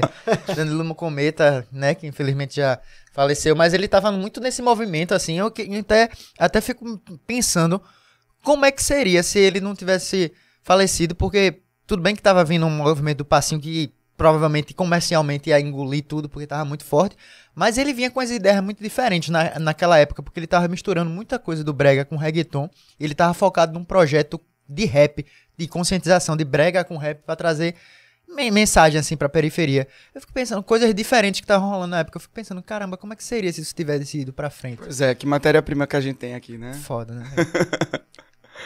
Total. Mas Tops. Eu sou da época de Romero Brito. E Romero Brito, Não é é? de Romero Ferro, não. Eu também. Eu sou Eu da também. época do, do, de Romero P- Pintor. Romero Pintor. Ainda bem que mudou esse nome, porque ninguém imaginava que ia chegar Não, ainda foi bom que. é, isso foi mal, inclusive, que disse assim, ó, vamos ver um outro sobrenome aí, porque. É, de, de fato, o Romero Brito confundia muito a galera. Oxe, né? eu falava, Então- dire... é, eu falava direto pros meus amigos, Romero Brito aí. Oxi, e ele canta, é? Não, e- eu escuto essa piada todos os dias quando eu chego em algum lugar que eu dou minha identidade, né? Que É tá lá mesmo? Romero Brito. Aí a, a galera sempre faz assim: é parente do pintor? Ou tipo assim. Você é irmão do pintor, namorado do pintor, Olha a minha filho cara, do irmão. pintor, sei lá, alguma coisa. Aí eu faço, não. Mas queria ter, a- podia ter a senha da conta bancária dele, uma conta compartilhada. Poderia, É, né? poderia. Problema nenhum. Os da- usar os dados, né? Usar os Mas dados. tu devia fazer uma aposta, pô. Se tu perdesse, tu ia lá na justiça e bot- ah, botava o sobrenome Júnior no final. Romero, Brito, Júnior. Mas de- eu sou dessa época do, do Romero Brito. Ele vai endoidar, mas eu vou mostrar um trechinho de um Pois é, vídeo. É. Se preocupe não que eu escolhi uma parada bem tranquila. Tem um tempo lá. Tudo bem, não. Vamos tô- ver um vídeo tranquilo. aqui de um trecho. Esse vídeo foi um clipe que eu produzi com o Diego até. tu- Uau. um, um- tem um trechinho aí, só o Medo, refrão, 30 gente. segundos pra galera ver, Romero.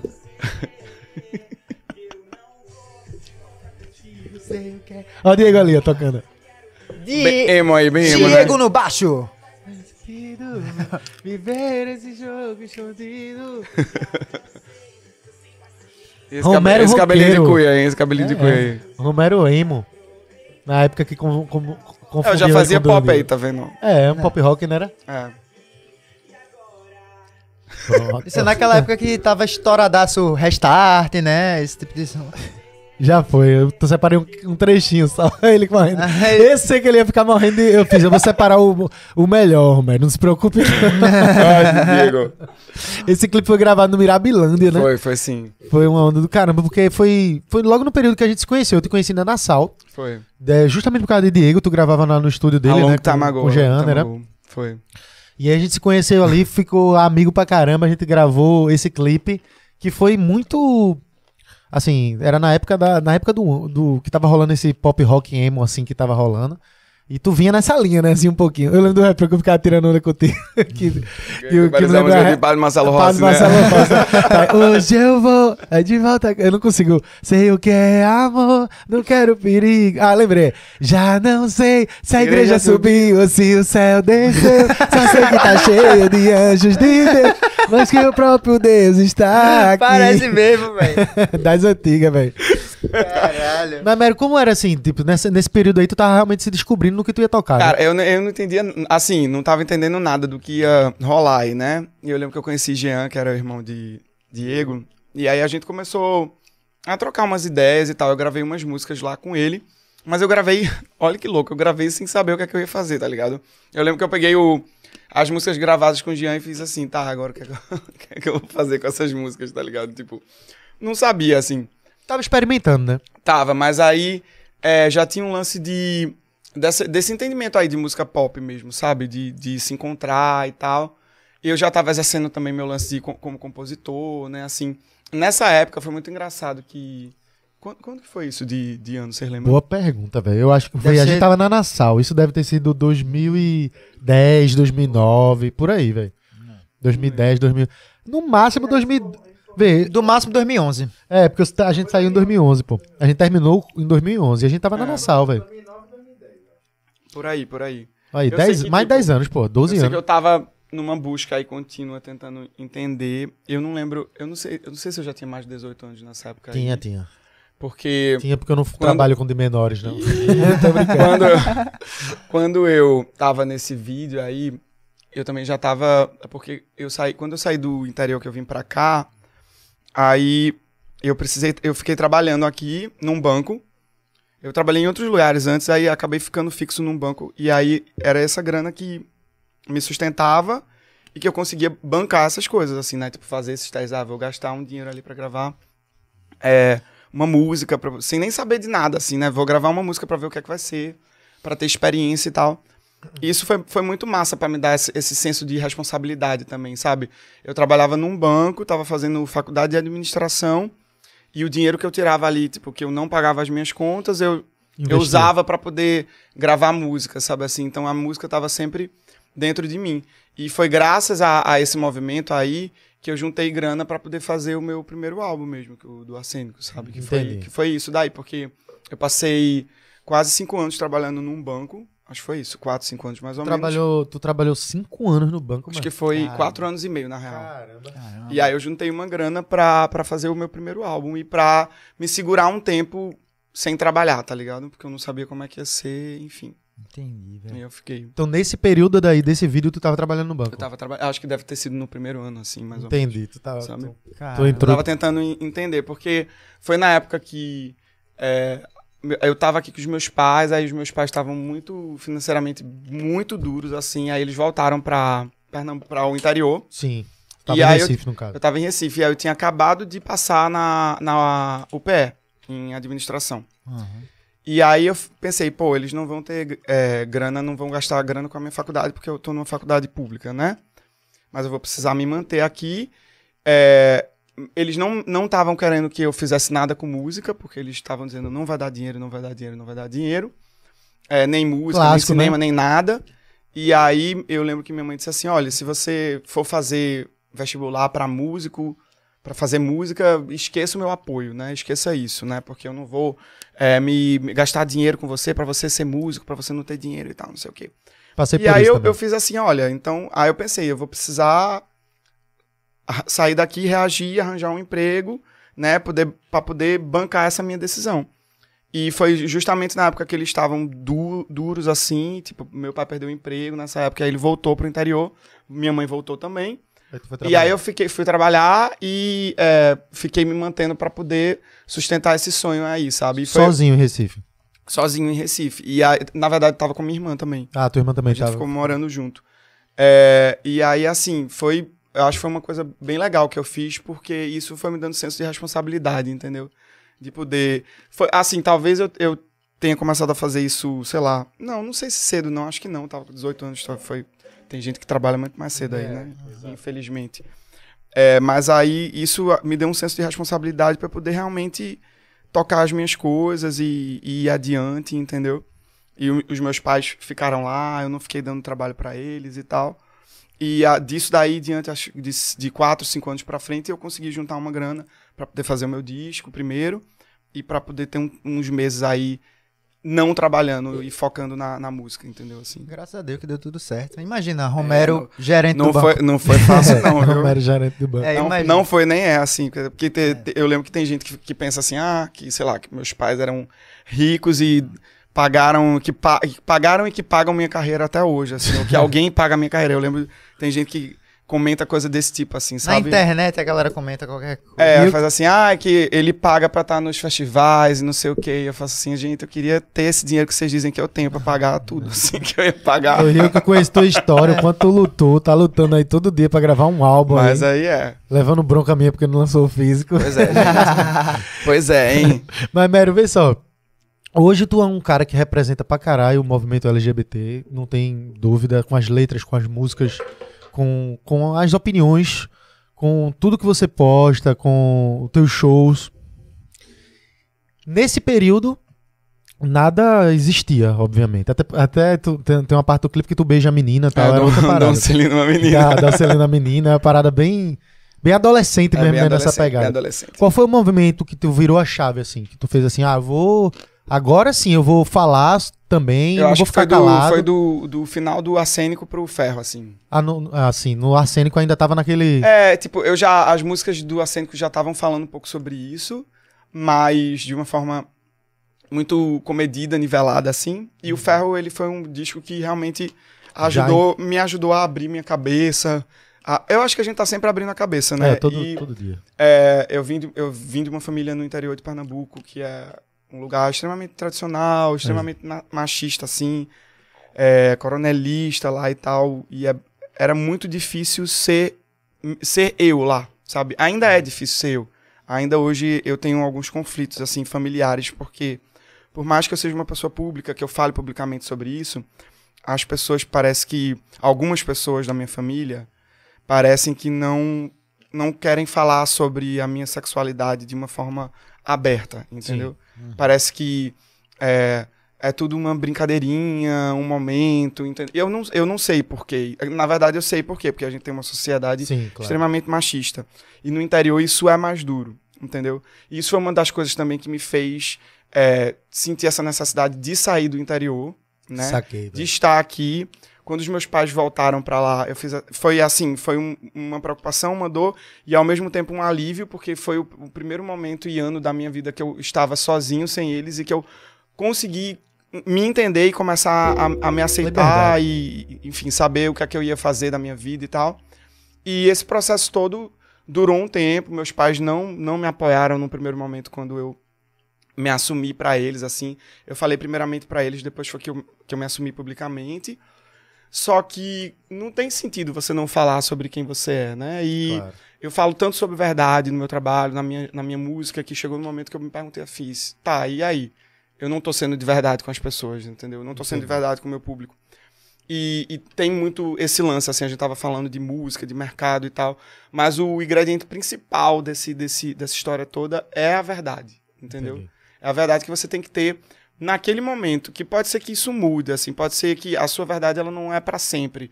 Você vai ter outras experiências, você vai conhecer pessoas, você vai viver outras coisas e você vai construindo uma outra verdade de vida, porque a, a gente é isso, a gente é um ser humano instável, um ser Exato. humano complexo, que a gente tem é, noções assim agora exatas, que elas não são mais exatas amanhã e tudo bem sobre isso, Uhum. entendeu? Mas você precisa trabalhar com aquela verdade ali naquele momento. E eu me perguntei, eu fiz assim, eu não tô sendo verdadeiro, entendeu? Entendi. Não tô sendo. E aí eu tive muitos amigos e, e pessoas à minha volta que me ajudaram com, com isso tudo, né? Com esse meu processo de me entender, de me assumir. E quando eu entendi que eu, como artista, poderia ser uma, uma força e uma porta aberta para outras pessoas, Exato. isso me deu mais força ainda, sabe? Porque eu comecei a, a receber mensagens de pessoas dizendo assim, poxa, eu ouvi tua música e me deu vontade de me assumir, eu fui falar com a minha mãe, Caralho. sabe? Tipo, desde histórias com finais felizes até histórias tipo assim, ah, eu apanhei, e eu fui expulso de casa, e eu tô em depressão, e eu tô mal, sabe? E, e minha mãe não quer mais falar comigo. Caralho. E, cara, isso é, isso é muito sério, assim, isso é muito sério, sabe, assim, isso é, isso é sério ainda e ainda mais pesado nos interiores, assim, porque a gente fala muito de capital aqui, é, por mais que exista preconceito em Recife, na classe LGBTQIAP+, mas no interior é muito mais pesado, assim, sabe, no interior é muito mais pesado o ataque a homossexuais, o ataque a pessoas trans, sabe, é complicado isso e quando eu entendi que eu podia ser uma luz, assim, uma luz nesse meio Aham. eu fiz, cara, eu preciso ser, assumir isso pra mim, porque isso vai me ajudar e ajudar outras pessoas, entendeu? E Total. aí fez todo sentido, assim. Caramba, isso aí faz. Velho, só pra somar ainda nesse teu, tem um amigo, Felipe Holanda. Tu sabe, né, quem é Felipe Holanda? Ele, ele era de Paulo Afonso, Bahia. Interiorzão lá. Ele não, ele não é gay. Só pelo fato da, das pessoas da cidade dele achar que ele era, ele teve que praticamente sair de lá. O cara é. É um, tem um figurino muito massa. ele anda nas ruas, até aqui a galera faz, porra, porque ele tem um estilo muito massa. E ele lá, velho, ele teve que sair de lá, velho, porque a galera começou a, a, a agredir ele mesmo, tanto fisicamente quanto com palavras, e virou uma perseguição. E ele, ele diz isso pra mim, num, pô, o Pirraia, isso naquele período, velho, tipo, sei lá, ele tinha 15 anos, pô. Vivendo uma coisa que ele veio-se embora pra cá, pra Recife, que ele tinha família aqui. E ele, tu falando isso do interior agora, me fez pensar que ele falou praticamente esse mesmo, meu irmão. E ele não é gay, velho. Ele É. só não podia se vestir do jeito que ele queria, porque a galera lá ia, passava do limite ao ponto de de, de, de, de- de te perseguir mesmo, velho. Não era uma. Não é o, o, o, o preconceito que já é ruim, que a gente existe aqui. Sim. É uma coisa assim que você não poder andar, velho. Não, é, a- é, você falando isso aí agora. Eu lembro que a primeira vez que. é, que eu acho que eu, que eu acho que eu sofri um bullying sério de, envolvendo a questão de homossexualidade foi quando. é, quando eu era bem pivete mesmo, assim, eu tava no interior, eu morava em Arco Verde nessa época, não era nem em Garanhuns. E eu. é, eu, tava, eu era fã de Chiquititas nessa época. Eu também era. E aí eu sabia todas as coreografias de Chiquititas, mas eu tinha que dançar escondido Ah, saquei. né? Porque meus pais não deixavam eu dançar, meus pais brigavam comigo. E um dia, um, um, um menino da, da rua me viu dançando Chiquititas. E aí ele foi contou pros outros meninos. E aí os outros meninos vieram e, e todos eles me bateram, tá ligado? Caramba, Por conta disso. Sério? E tipo, e eu nem entendi na, na hora, assim, não entendi nada, assim, sabe? Eu só sei que eu fui chorando pra minha mãe, aí minha mãe foi lá, é, tipo, brigou com a, com a mãe deles e tal.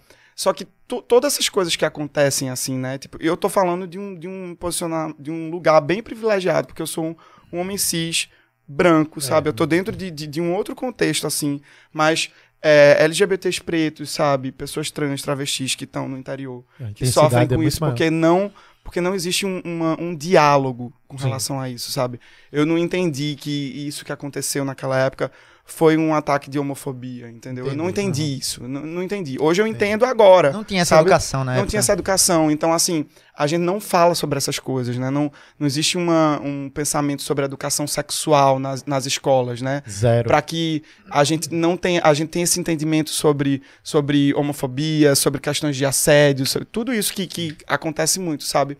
E se a gente tem esses problemas aqui na capital, no interior é muito mais pesado, sabe? Muito mais pesado.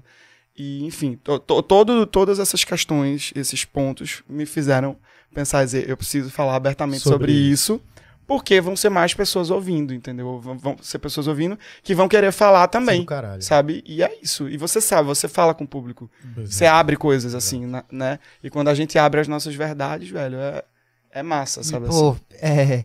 n- Eu, tudo bem que eu te conheço como pessoa, mas eu acho que fica nítido, velho. Depois que tu se abriu como pessoa, dá pra te ver mais leve. É, velho, sim, fica mais total. leve. Dá pra te ver mais leve. Eu tenho uma relação de sete anos, né, com, com um homem que, tipo, eu, dem- é, eu demorei muito a assumir isso para as pessoas, entendeu? Porque eu tinha medo, assim, sabe? E na- nos nossos primeiros anos de relação, eu tinha medo do que a minha fa- família ia achar, entendeu? Eu, tipo, sabe?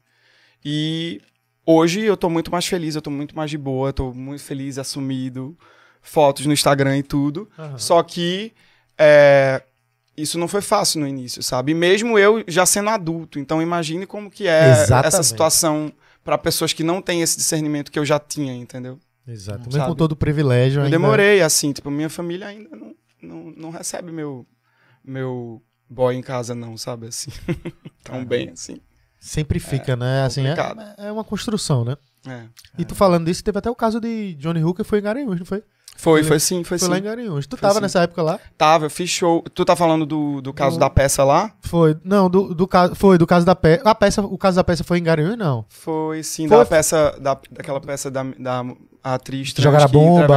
Foi, foi, Foi, foi, foi, nesse foi. mesmo ano de. Foi, de foi Johnny, show. né? Foi. Eu estava lá, eu fiz show na noite que teve Felipe Cato, Gabi Amarantos. E acho que Johnny foi no outro dia, se eu não me engano. Eu não acho que Johnny foi no mesmo dia que eu, não. Esse evento foi de foi- 2018. Eu sei que foi no mesmo final de semana e que foi um caos. A cidade tava um caos. Porra, e só que, se falava disso aqui, imagina. é, enfim, metade da cidade usando camisas em protesto à peça, sabe? Um absurdo isso, sabe? Um absurdo esse, esse tolhimento, assim. Eu fiquei triste demais. Eu, e no, no palco eu, eu falei, no palco eu levantei a, a bandeira LGBT, a bandeira trans também. É, só, que é, só que é difícil você. Enfim, é um processo, sabe? Você não vai conseguir mudar as pessoas de uma hora para outra, Hum, entendeu? Não, claro. É, você tem que ir, ir, ir nesse diálogo aos poucos mesmo, sabe assim? Eu admiro o Johnny, que Johnny ele tem uma. ele tem peito pra jogo, meu amor. É, ele, ele é. mete a, a mão ali.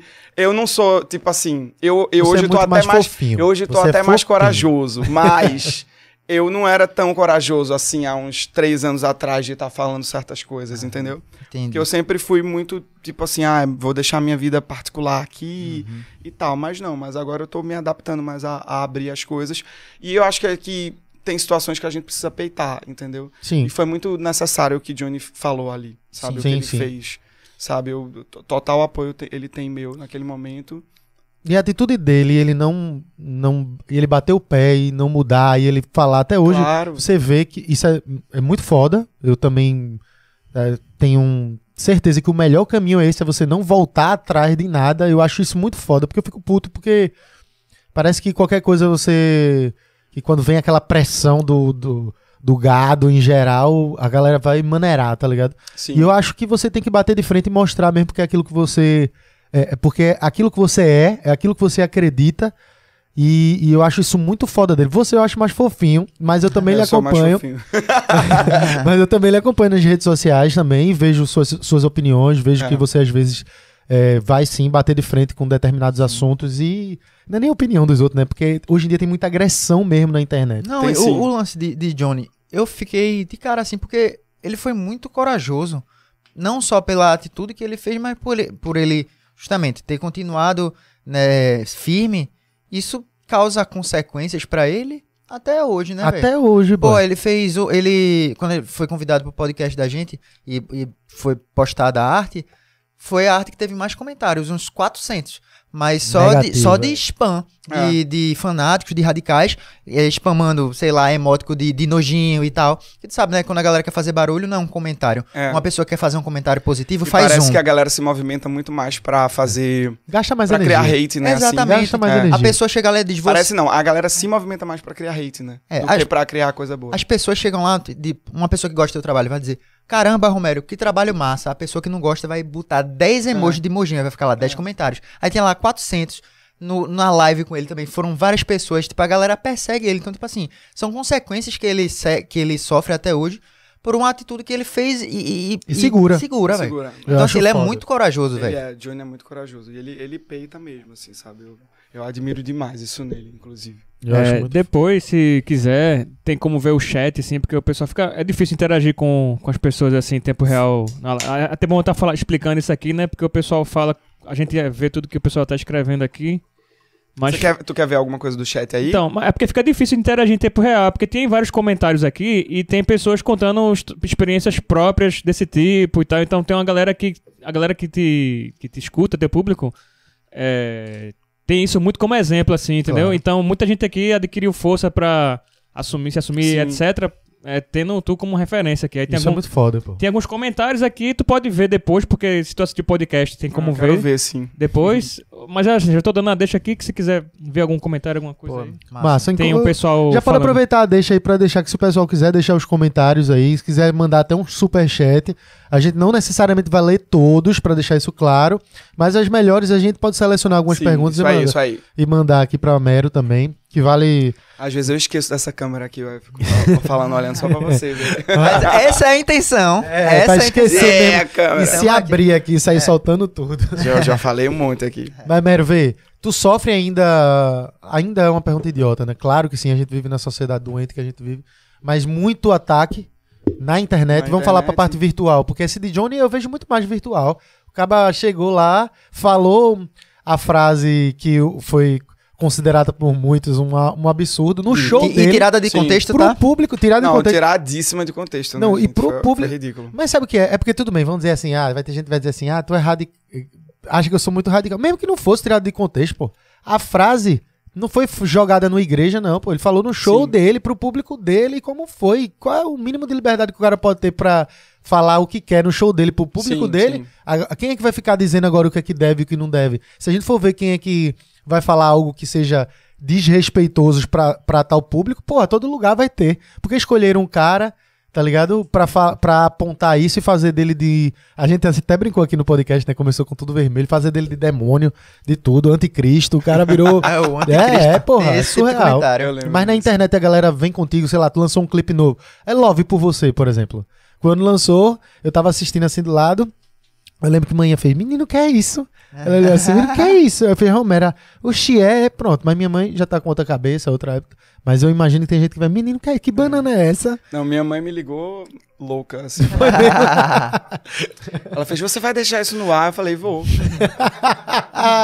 Não, mãe, foi sem querer. isso. Foi sem querer, vazou. Nossa senhora, mas esse clipe deu um problema na minha vida. A minha, foi, na minha família, primeiramente, porque tipo, eu recebi altas mensagens do tipo assim: nunca achei que você fosse fazer isso, estou desapontado. Quem era você, Romero? Fazer eu- o quê, meu Deus? E eu fiquei assim, Parece que tinha come- cometido um crime, né? Foi, Pois né? é. E assim, eu, e eu recebi muito ataque na internet também, principalmente de, do do gado todo, né? Porque, gente, o, o- a galera. Aí a gente falou daquela coisa de educação sexual e tal. Quando eu fiz essa- esse vídeo e essa música, eu pensei em todas essas coisinhas safadinhas, assim, que a gente tem, né? Que a gente pensa. E eu queria que o vídeo ele viesse de uma forma. é, na tentativa de naturalizar essas discussões sobre sexo, sabe? Porque o sexo ele é um tabu tão grande na sociedade, tão grande assim, é, por, por conta de várias coisas, eu, eu vivi numa, numa, num meio, assim, extremamente cristão. Sim. Eu estudei em colégio católico. Eu. Eu fui católico por um tempo, muito. Minha família é extremamente, muito católica. Aí, eu, quando eu vim para Recife, eu fiquei estudando num- numa, numa escola evangélica. E aí eu me envolvi tanto com o colégio evangélico que eu me converti para pra, Foi mesmo, pra ser evangélico. Eu passei um tempo indo pra igreja batista e tal. E eu vivi muito esse cenário, assim, de, de dar aula, de dar aula de catecismo, essas coisas, assim. E eu lembro como, como eu era tolhido dentro desse cenário para falar sobre questões sexuais, entendeu? É tipo assim, ah, uma, coisa simples, assim, ah, você não pode se masturbar porque masturbação é pecado. Sim. Um ponto. E eu passei a minha, a minha juventude inteira com medo de me masturbar porque eu tinha medo de, de Deus me, me, me castigar ou me levar pro inferno, sei lá. Sabe, que negócio mais maluco isso, assim, de se pensar. Porque, assim, que mal que há nessa atitude de- da masturbação, entendeu? Exato. Que mal que há você falar sobre sexo, você entender sobre sua sexualidade. Né, Carlinhos? E o clipe de Love por Você, ele vem trazendo isso de uma forma é que eu, não- eu nem acho tão pesado assim, sabe? Porque tudo que ele traz, assim, de, de joguinho, de brincadeira, ele revela que é, é que é tipo assim, ah, a maldade tá na sua cabeça, Exatamente. entendeu? E essa Isso é é que a é o Você mostra a sunga, É. aí depois eu tiro a banana da sunga, tipo, ah, você essa achou que era uma coisa, mas era só É. uma Achei banana. muito foda, pô. Então, então, tipo assim, a maldade tá realmente na cabeça das pessoas, entendeu? E esse medo de falar sobre, sobre sexo, sobre transar, sobre é, vibrador, sobre masturbação, sobre, sei lá, é, lubrificante. Cara, por que, que a gente não fala abertamente sobre isso, sabe? Por que, que não existe uma educação sexual na escola pra ensinar pras pessoas, pra pra os jovens, sabe? Assim, sei lá, ensino médio pra frente. Eu não sei exatamente que ano que seria o ideal pra isso, mas pra se falar sobre isso, meu pai nunca conversou sobre sexualidade comigo. Meu pai nunca me disse como que eu ia usar uma camisinha. É. Diga aí, se eu não fosse uma pessoa que ficasse mais ligado ali lendo as coisas ou fosse pedir ajuda pra outras pessoas, eu poderia ter feito alguma besteira com relação a isso. Exato. Ter engravidado alguém, sei lá, enfim. Aham. Sabe? Então, assim, a, a gente poupa essas coisas, entendeu? Eu vi uma reportagem esses dias é, daquela, daquela, da Damares, né? Sim. Que ela é contra essa questão da educação sexual e tal. Só que ela sofreu assédio na, na escola, sabe? Ela sofreu assédio, foi abuso na escola. Foi. E aí eu vi um- uma, uma, uma deputada falando pra ela, dizendo assim, olha, se você tivesse uma educação sexual na escola, você teria identificado que isso que você sofreu é um assédio, um abuso sexual. E assim, as meninas, os meninos, eles poderiam ter identificado isso antes, assim, de, de repente você você passa por uma situação de assédio e você não sabe nem que aquilo é um assédio, Exatamente. porque não tem uma educação sexual pra isso, entendeu? Você não Exatamente. sabe até onde é assédio, até onde é abuso, o que é, o que não é. Isso tudo é muito confuso. Então, desde qu- quanto mais cedo acontecer isso para que a gente estude esse tipo de situação, vai evitar que a gente passe por isso. E o clipe de Love por você, ele vem desse pensamento, dessa sensação de tipo assim, o que é que eu posso trazer para contribuir com essas brincadeiras todas, entendeu? E ele foi um clipe que incomodou muito, assim. Foi um clipe que eu acho que foi um dos clipes que quando estreou foi o que deu mais um dos que deu mais burburinhos meu assim, porque teve muita gente falando bem, teve muita gente falando mal, se sentindo incomodada. Aí fica Eu aquela recebi- discussão, Eu né? recebi muito hate, assim, principalmente do gado, assim, a galera. e aí a galera começou a denunciar, denunciar, denunciar, denunciar o clipe. Mentira. Tanto que o clipe foi banido para menor de 18 anos e ele, assim, ele, isso acabou com o engajamento dele, assim, porque É, ele tava com o engajamento lá em cima e agora ele ficou menor para é, pra maiores de 18. Ele para de recomendar. Ele para né? de recomendar. Você, se você não tiver logado lá na, na conta do, do YouTube, você não consegue encontrar o clipe. Você tem que logar e dizer que é maior de 18 anos para poder assistir. então, assim, existe É, toda eu só essa. fico curioso que eles assistem, né? Eles gostam, né? Porque eles Isso. ficam É. atrás desse tipo de coisa, né? Isso, Eles isso, assistem, isso. né? Eles são um público Mas, muito cara, bom. assim. a- era pra gente falar sobre isso de uma forma mais natural. É tudo assim, entendeu? enrustido, né? A galera vê nas é, escondidas, da é, intoca é. ali. Não sei por que, que, não, que não, não, não falamos sobre isso. Não, e entendeu? um- uma coisa que eu sempre percebo é que existe uma relação meio dúbia, né? Dizendo, ah, a gente não pode falar sobre isso, não pode falar sobre masturbação. Mas só nos contextos que eles querem, né? Isso. Assim, de- da- vamos dizer assim, do gado, da galera que vai lá denunciar. Porque em 99% ou em vários outros contextos, que são os contextos da nossa sociedade mesmo, uma, uma sociedade hétero, uma sociedade machista, eles vão e usam, e, e Isso, usam, exato. fazem piadas e tal. É. Então, tipo assim, essa, esse purismo só existe pra algumas coisas e algumas exceções. É, quando é conveniente, né? É, assim. é foda, né? E assim, não falando mal de religiões, porque assim, eu tenho questões positivas e, e prós e contras com religião, assim, né? Com religiões, de uma forma geral. Mas a, a gente precisa é, entender e adequar o nosso pensamento ao que existe hoje e, e o que a gente está vivendo hoje. E a gente vive hoje num, num ano e numa sociedade de muita informação. Muita informação. Muito rápido. Você não tem como controlar o que o seu filho vai ver na internet. Você não tem como, por mais que você fique 24 horas com ele, você não tem como controlar. Então, você não pode fingir que isso não existe. Aí, não vou falar com meu filho porque eu não vou despertar é, na cabeça pô. dele a vontade de ver uma pornografia. Isso vai chegar para ele de alguma forma. Então, não é melhor que você converse antes. Não é melhor que seja estudado de uma forma clara na escola isso, Totalmente. entendeu? Poxa, velho, mas, mas aí, enfim, a galera não vê. E aí, quando sai um clipe desse, a galera acha que tô compactuando com demônio ou coisa desse tipo, sabe, gente? Pelo amor de Deus. Aí chega os haters, né? Aí chega, não, mas rolou muito hater aí. Tem hater, sempre tem hater, né? Sempre, sempre tem, meu amigo. E como tu lida, velho? Tu, tu sente muito a pressão? Acho é que ah, tem dias e dias, assim. Tem dias que eu tô mais sensível, aí que eu é. É vejo alguma coisa, aí eu fico muito para baixo, assim. Mas na maioria das vezes eu, eu olho, às vezes eu rio, sabe? Às que bom, velho. Ai, foda-se. Que bom, que bom que sabe assim, Mas, eu, mas é, é ruim. É, o, o hate é foda, porque é sempre muito a troco de nada essas questões, é, né? É. São pessoas que podiam não, não, faz, não produzir aquele comentário ali sobre você. Que não, não, a galera não precisa gostar do que você faz, do seu conteúdo é, de nada. A galera pode não gostar e não precisa opinar sobre isso. sabe? Ai, mas é, eu tenho a minha opinião, você tá dizendo que eu não tenho que ter livre-arbítrio. Cara, você tem livre-arbítrio a partir do momento que você não ofende outra pessoa. Também. Quando você machuca uma outra pessoa, Exato. quando você machuca o, o trabalho da outra Exato. pessoa, você tem que segurar isso, porque isso não cabe a você, entendeu? É, e, e, aí, a, quem tem internet acha que tem voz e que pode sair dando opinião sobre tudo, e, e não é assim. Não, e não é só. E a questão vai além da opinião, né? Com essa. Com a questão de cancelamento, e hoje na internet as é. pessoas pensam que tem direito sobre tudo, né? Então, assim, ah, não, não gostei de uma obra de um artista por motivo X. Eu e meu grupinho vai começar a boicotar, é, marcar arroba, mar...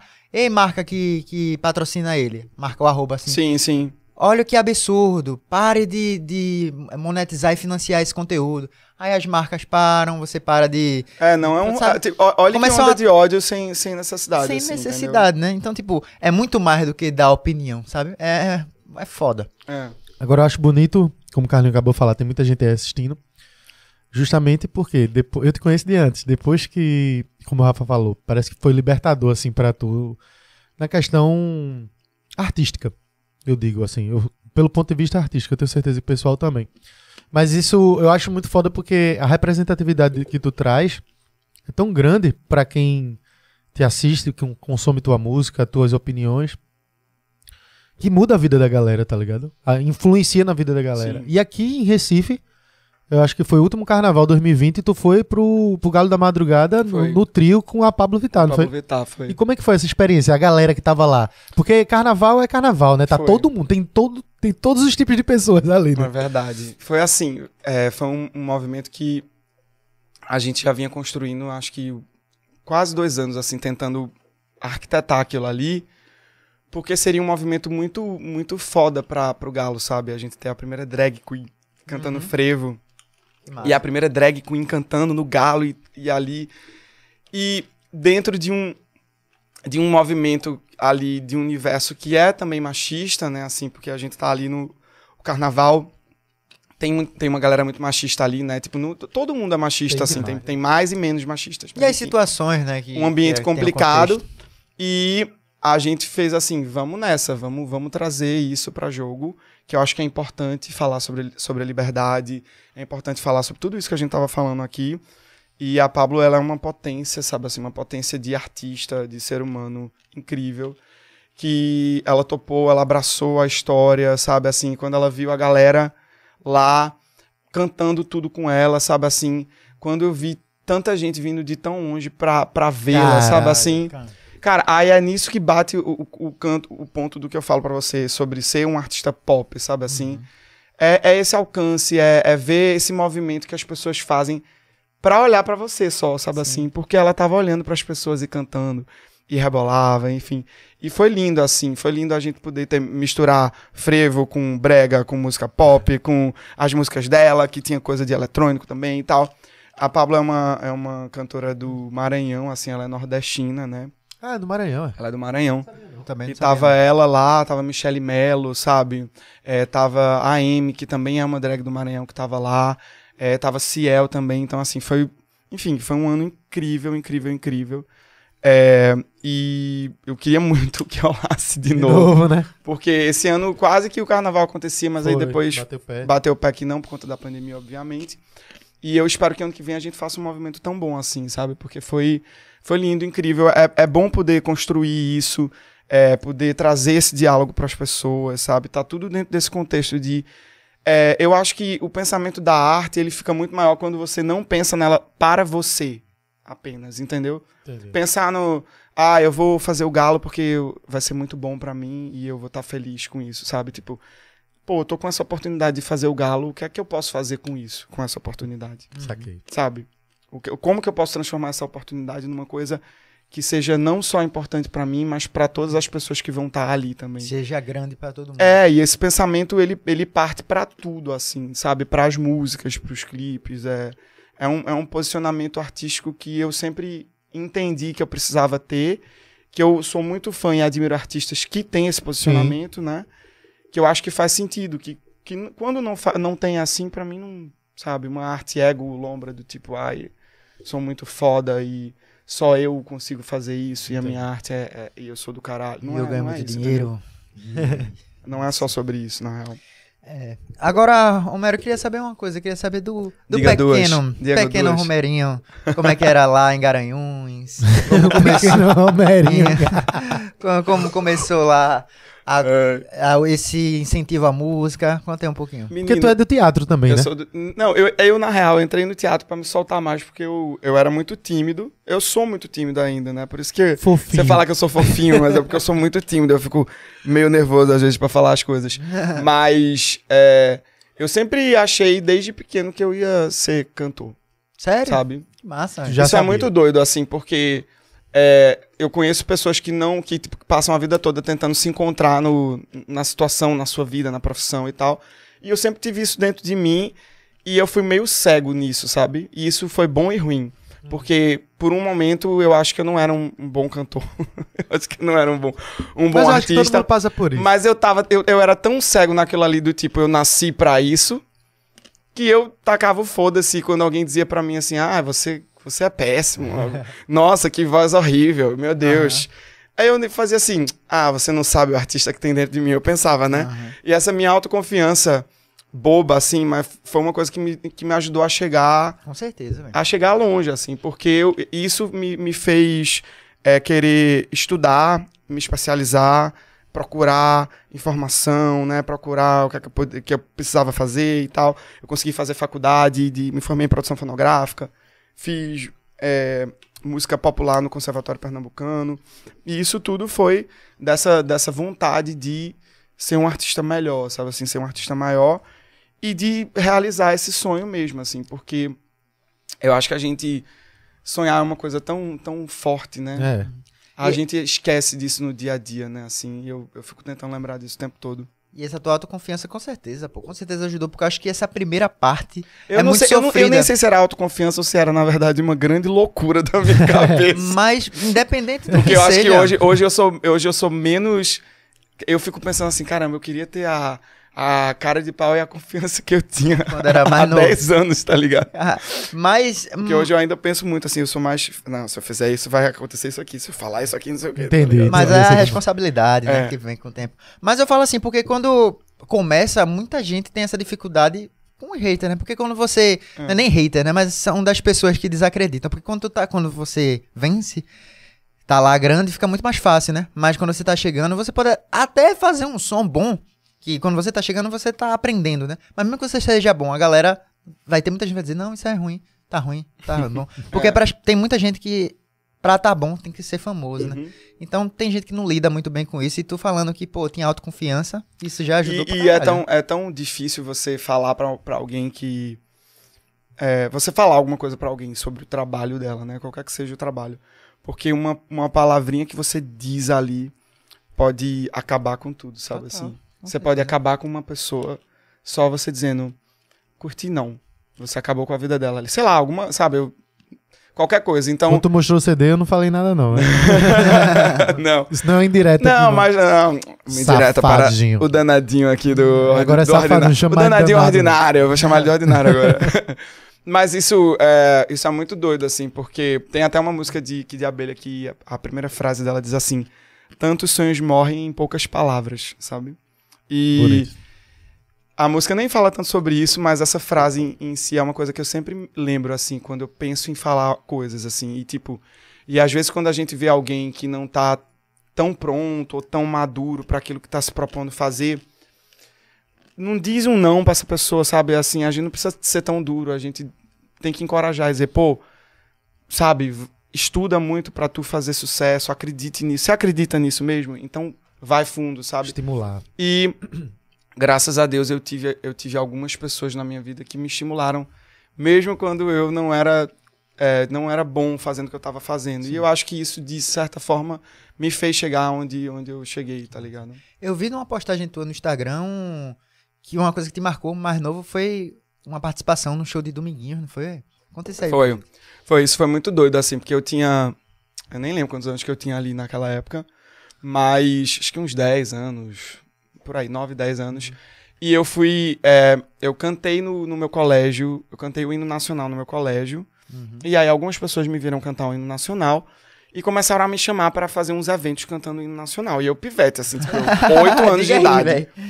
Diga E, aí. tipo assim, e eu ganhava, sei lá, 100 reais, 80 reais pra fazer isso, e era um super dinheiro, né? tipo assim, ainda mais naquela época. nossa. O menino do hino Um nacional. Com um real comprava 10 pão. Então, aí é, eu comecei a fazer um- umas coisinhas assim, né? E aí um, um cara me chamou pra cantar um, um hino de Pernambuco, que eu não tinha cantado ainda. Ele fez, você sabe cantar? Eu falei, não. Gostei desse cara. Eu fiz assim, não sei, mas eu vou aprender. Ele fez, você aprende mesmo? Eu falei, aprendo. E eu aprendi mesmo, aprendi o hino. E aí, minha mãe foi comigo lá, eu fui pra esse evento cantar. Só que eu não sabia o que era o evento, não sabia de nada, né? E aí eu cheguei no evento, era no- ali no Palácio da, do Governo, né? Das Princesas. Ah. E era um evento de. Eu não sei se era alguma coisa do Natal, eu não sei.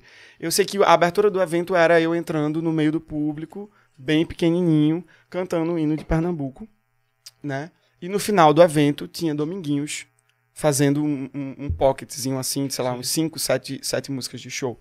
E aí, na, quando eu estava passando o som, que eu estava cantando o hino, que eu tava, era cantando sozinho, sem banda e tal, ele me ouviu cantar.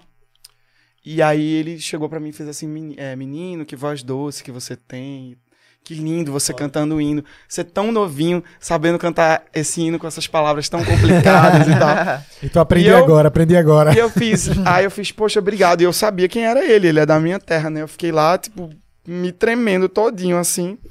E aí, é, eu falando com ele e, eu, e minha mãe olhando, e eu, mãe, mãe, tô falando com Dominguinhos, Dominguinhos, Dominguinhos. e aí ela, ela dizendo, calma, calma, calma. E ele fez assim, olha, você quer cantar comigo depois do show? Eu fiz, meu Deus, eu fiquei louco, né? Fiz, claro que sim. Aí ele disse, você sabe cantar Asa Branca? Eu falei, sei. E aí a gente cantou Asa Branca no final do show dele, assim. Foda. Ele me Tem chamou. registro disso?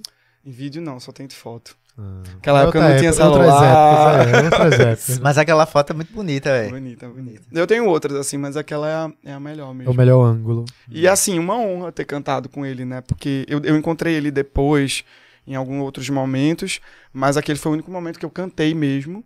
E pra mim foi uma benção, porque Dominguinhos é de Garanhuns, sabe? Foda. E ele é um, ele é um ícone da nossa música brasileira. Um super instrumentista, um super artista, monstro, é. compositor. E falar. ter tido essa, sabe, esse, esse, ó, vem cá, tu quer cantar comigo, sabe? Isso pra mim foi. E tu, tu chegasse a encontrar eles outras vezes mais velhos já, né? Eu encontrei ele mais velho, assim. Tu, tu chegou a relembrar essa história pra duas- ele? Cheguei, Que massa. cheguei. Ele, ele, ele sempre foi muito fofo, assim, Dominguinho, sabe? Sempre foi um querido. Hoje eu, eu conheço o Liv, que é a- que era a filha dele, e Sim. a Guadalupe também, que era, acho que era esposa dele na época, namorada, não lembro. Enfim, a gente sempre bate um papo sobre essa história e tal. Ele, Que massa. E eu acho que falta na, que ele faz. na foto tá, tem ele, tu e tu tá com a bandeira de Pernambuco, É, né? Pernambuco. É. Foda. Engraçadinho, hein? Muito foda, muito foda.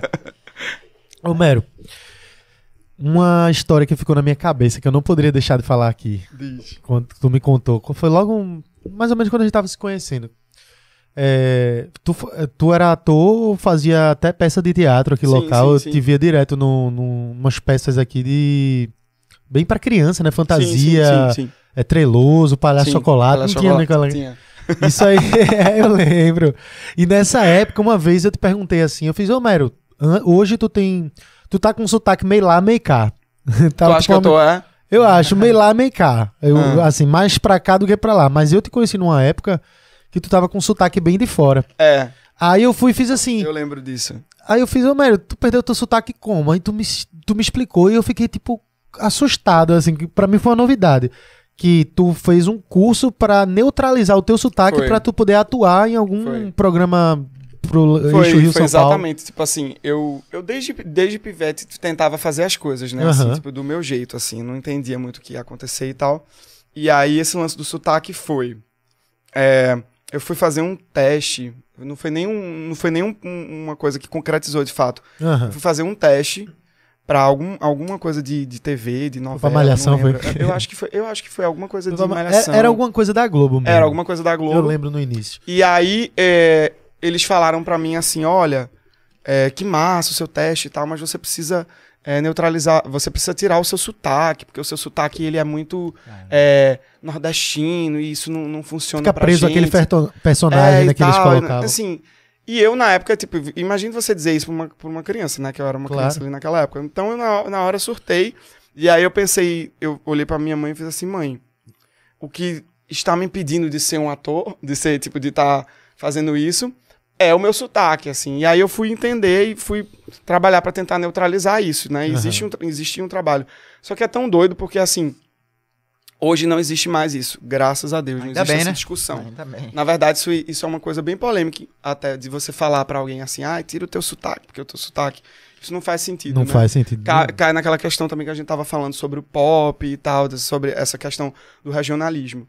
É, e aí eu fui nessa onda de neutralizar meu sotaque, né? Porque eu queria é, abrir porta pra poder passar nesses testes pra fazer alguma coisa, acabei nem, fa- nem fazendo nada.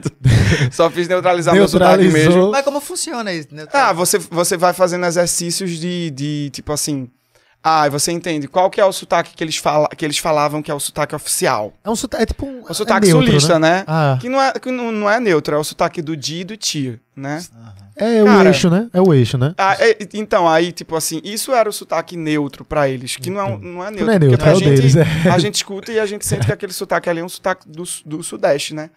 E aí, é, eu fiz isso, né? Passei um tempo e tal. Até algumas músicas que eu gravei também tava ainda com essa, Naquela pegada antiga. essa pegada desse sotaque do di do ti. E aí depois eu fiz assim, gente, é, nada a ver isso, velho. Que viagem, assim, sabe? Você ficar. Você perder. O, o, o meu sotaque é a minha identidade. É. É, a nossa identidade. É. Sabe? Regional, o nosso regionalismo. É, a gente abre a boca e as pessoas dizem assim: Eita, tu é de Pernambuco. Ou, É. sei lá, tu é do Nordeste. E que bom isso, sabe? Eu entrei no. Eu ta- eu tava em Fortaleza fazendo show, aí teve um, um menino que veio falar comigo e ele disse assim: Ah, a galera tava falando, a galera conhece muito você aqui como o menino de Recife. Eu fiz, pô, que bom que vocês me conhecem como Foda. menino de Recife, sabe? Porque é isso, entendeu? Tipo, por mais que você cresça, que você fique maior, que você cante em outros lugares e atinja outras pessoas, Você é. você é aquilo. E eu não, vou- não vou mudar meu sotaque, não vou mexer no meu sotaque. É, não, não tem nada de se suavizar pra neutralizar pra sotaque universal. Já foi. Não, Não era existe outra sotaque época. universal, gente. Sotaque é o seu sotaque e ponto, entendeu? Não, era outra Então, época. é, era uma outra época também, um contexto diferente, eu entendo. Nem tô criticando as pessoas que me falaram isso naquela, naquele momento, né? Eu fui nessa onda aí também. Como eu sei que muita gente também trabalhou pra. Ai, vou suavizar o meu sotaque, vou Sim, neutralizar e tal. Na música, até então, era problemático você cantar com sotaque, sabe assim? Total. Era quando você chegava com, com uma música gravada com, com TD, a galera olhava assim e dizia, ah, mas isso é muito regional, né? Até eu que me arrisquei na música, fazendo umas coisinhas, que eu também tinha um sonho de ser cantor, músico no início. Meus pais disseram, não. Eu virei- lembro, eu né? virei youtuber. Não sei por que você ah, abandonou. Mas, por exemplo, é, até eu mesmo, velho, que não tinha isso, na hora de cantar, eu, eu ten- parecia que não combinava com a música, o tio de. É a referência tão doida que a gente tem, né? É. É a referência doida que a gente tem, Você- que a gente Vocês já acha. pararam pra pensar que a gente, a gente fala com sotaque normal, mas quando a gente tá cantando alguma música, a gente fala o de. É, assim, natural. sim, é, é a é como se já, já tá aqui na cabecinha que, tipo, pra cantar é desse jeito. Desse jeito. Só que aí agora tá rolando um movimento inverso, né? Uhum. Porque a gente tá nesse fortalecimento do sotaque tão, tão grande. E aí é por isso que eu, que eu digo que bato naquela tecla do tipo assim.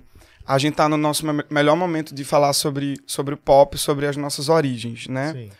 A gente tá com os ritmos pop, assim, o brega, o piseiro, tipo, tudo isso estourando no, no Brasil todo, rolando muito no Brasil todo. E o nosso sotaque tá muito forte. Então, assim, hoje eu vejo a galera cantando e imitando o nosso sotaque. Sério? Sabe? Sim. Tipo, Caralho. o pessoal, eu vou fazer show em São Paulo e aí quando eu chego lá que digo assim, é, foi tanto céu e tanto mar, virei herói menino, pra te conquistar. A galera canta pra te conquistar. Do sabe caralho. lá? E a galera, tipo assim, fica dizendo, posso cantar pra te conquistar? Eu falo, claro, cante pra te conquistar. Eu acho esse sotaque lindo e tal. Eu falo assim, pô, que foda, velho. Que massa, que E o que achei interessante é que depois, ao longo do tempo, quando tu começou a trazer, a voltar é, pro cenário na. focar mesmo na música e entrar na pegada da gente, né? Sim. É, trabalhar essa, essa identificação cultural que tu já tinha. Tu teve um tempo fazer um esforço pra resgatar esse teu sotaque, né? Foi, Porque tu foi. ficou nessa de tipo, carai. É porque tu já falava neutro é, normalmente, né? Foi. Já tava normal. Mas assim, eu, pra, pra retornar não foi tão complicado. É, não. porque já, tá- já sabe. Porque já tava treino, né? internalizado E mesmo. como, é treino, como é que faz pra retornar?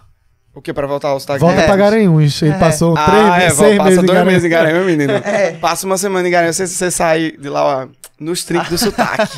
É, geralmente, geralmente o, o- essa- esse pré-requisito é mais pra telejornal É. e pra filme, dublagem, né? Isso. Aí realmente te- fica neutro mesmo, É, assim. mas assim, eu entendo que, que um exemplo, vai, vamos lá.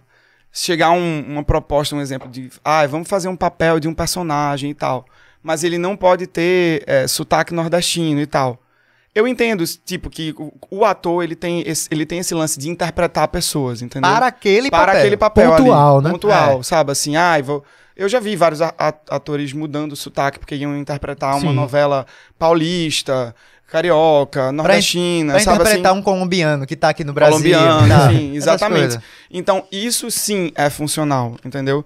Só que não dava pra você chegar e dizer assim: "Ah, o seu sotaque falado é não é o sotaque legal pra gente", sabe? O seu sotaque na música cantada não é o seu não é o sotaque que você tem que ter.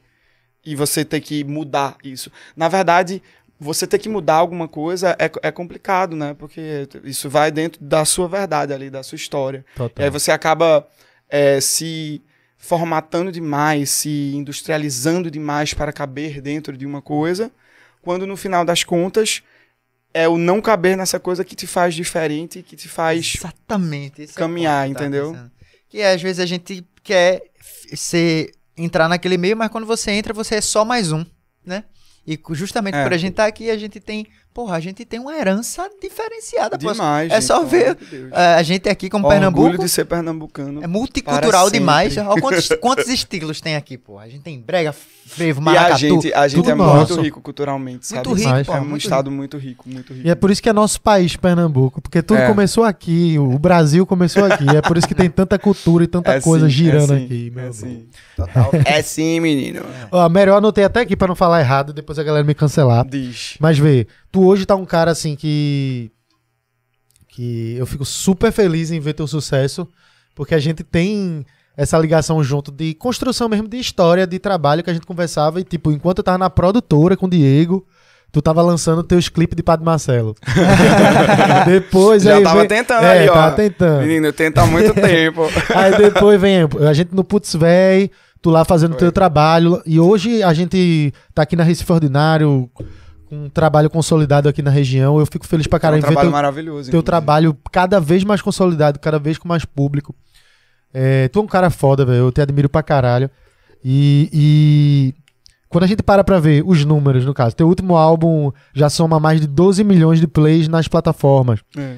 O Pra Te Conquistar entrou no top 5 viral do, viral do Spotify. Foda. Já vi participação tua com Lucy Alves, Duda Beat, que a gente falou. Como é o Sim. nome daquele bicho da banda O? É, com é, Davi, Davi Mateus. Sabag, Matheus Carrilho. Matheus, porra. Caramba, foi. Não, mas Matheus eu nunca cantei, não. Nunca Cantei cantou, já não? com o Davi, com o Davi. Com o Davi, é. Isso, não, não, não, Davi. perdão, perdão. O, lo- o que é loiro. Exato. Davi Sabag. Tu tem tantas participações, o cenário. Tu tem tantas parcerias, o cenário tá aí preparado pra tu, o público tá aí, acabou de rolar show, a galera tá aqui.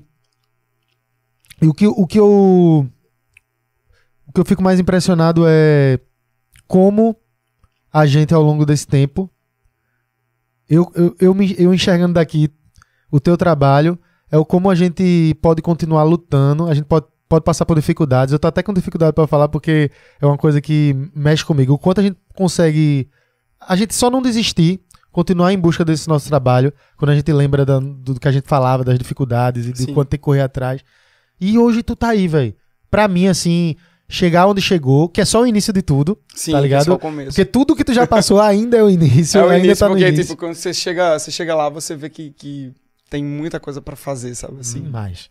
E eu ia perguntar vamos nessa, né? que Vamos fazer. participação tu gostaria de ter ainda pra vida ainda hoje, ao longo dessa tua carreira que tá Poxa, só no início? Monte, assim. eu- é, O Eu tenho sonho. muita- eu tenho o muita ideal, vontade- o ideal. Não, não tem como dizer uma só, assim. Os mas eu Pode ideais. tenho, dizer várias. Os ideais. eu tenho muita Eu ia vontade perguntar de. nem em Mato Grosso. Eu tenho muita vontade de fazer alguma coisa com o Ney, Ney é sim. um massa. Tenho velho. muita vontade de fazer alguma coisa com, com Lulu, com Lenine. Eu nunca cantei com Lenine. Cara, Lenine, velho. Eu ia amo ser demais, foda, velho. Inclusive, Lenine, hein? Ia ser foda. Venha-se embora, Lenine. Gravar o podcast aqui Eu tenho- e gravar com o Mero. É verdade, é verdade. Eu tenho vontade de cantar com, de cantar com Isa, com Anitta também, sabe? Tem, tem- eu acho que tem, é ampliar aí, abrir, fazer lançamentos, sabe? Lançar com essa galera assim, porque tem muita coisa bacana. Eu abri o show de, eu abri o show de Anitta no final do ano passado, lá no Rio. Que massa. E agora, é, no início. Não, agora nesse mês, agora, tipo, final de semana passado, dia 23, eu abri o show da Glória Groove lá, Foi mesmo. no, no Rio. E foi muito, muito, muito, muito, muito, muito, muito, muito foda, velho. Posso dizer uma coisa? Sabia que foi por conta de Glória Groove que a gente fez a Recife Ordinário? Foi? tu vai ficar sem Mentira, entender. diz, di- diga aí. Vou deixar isso pra tu agora.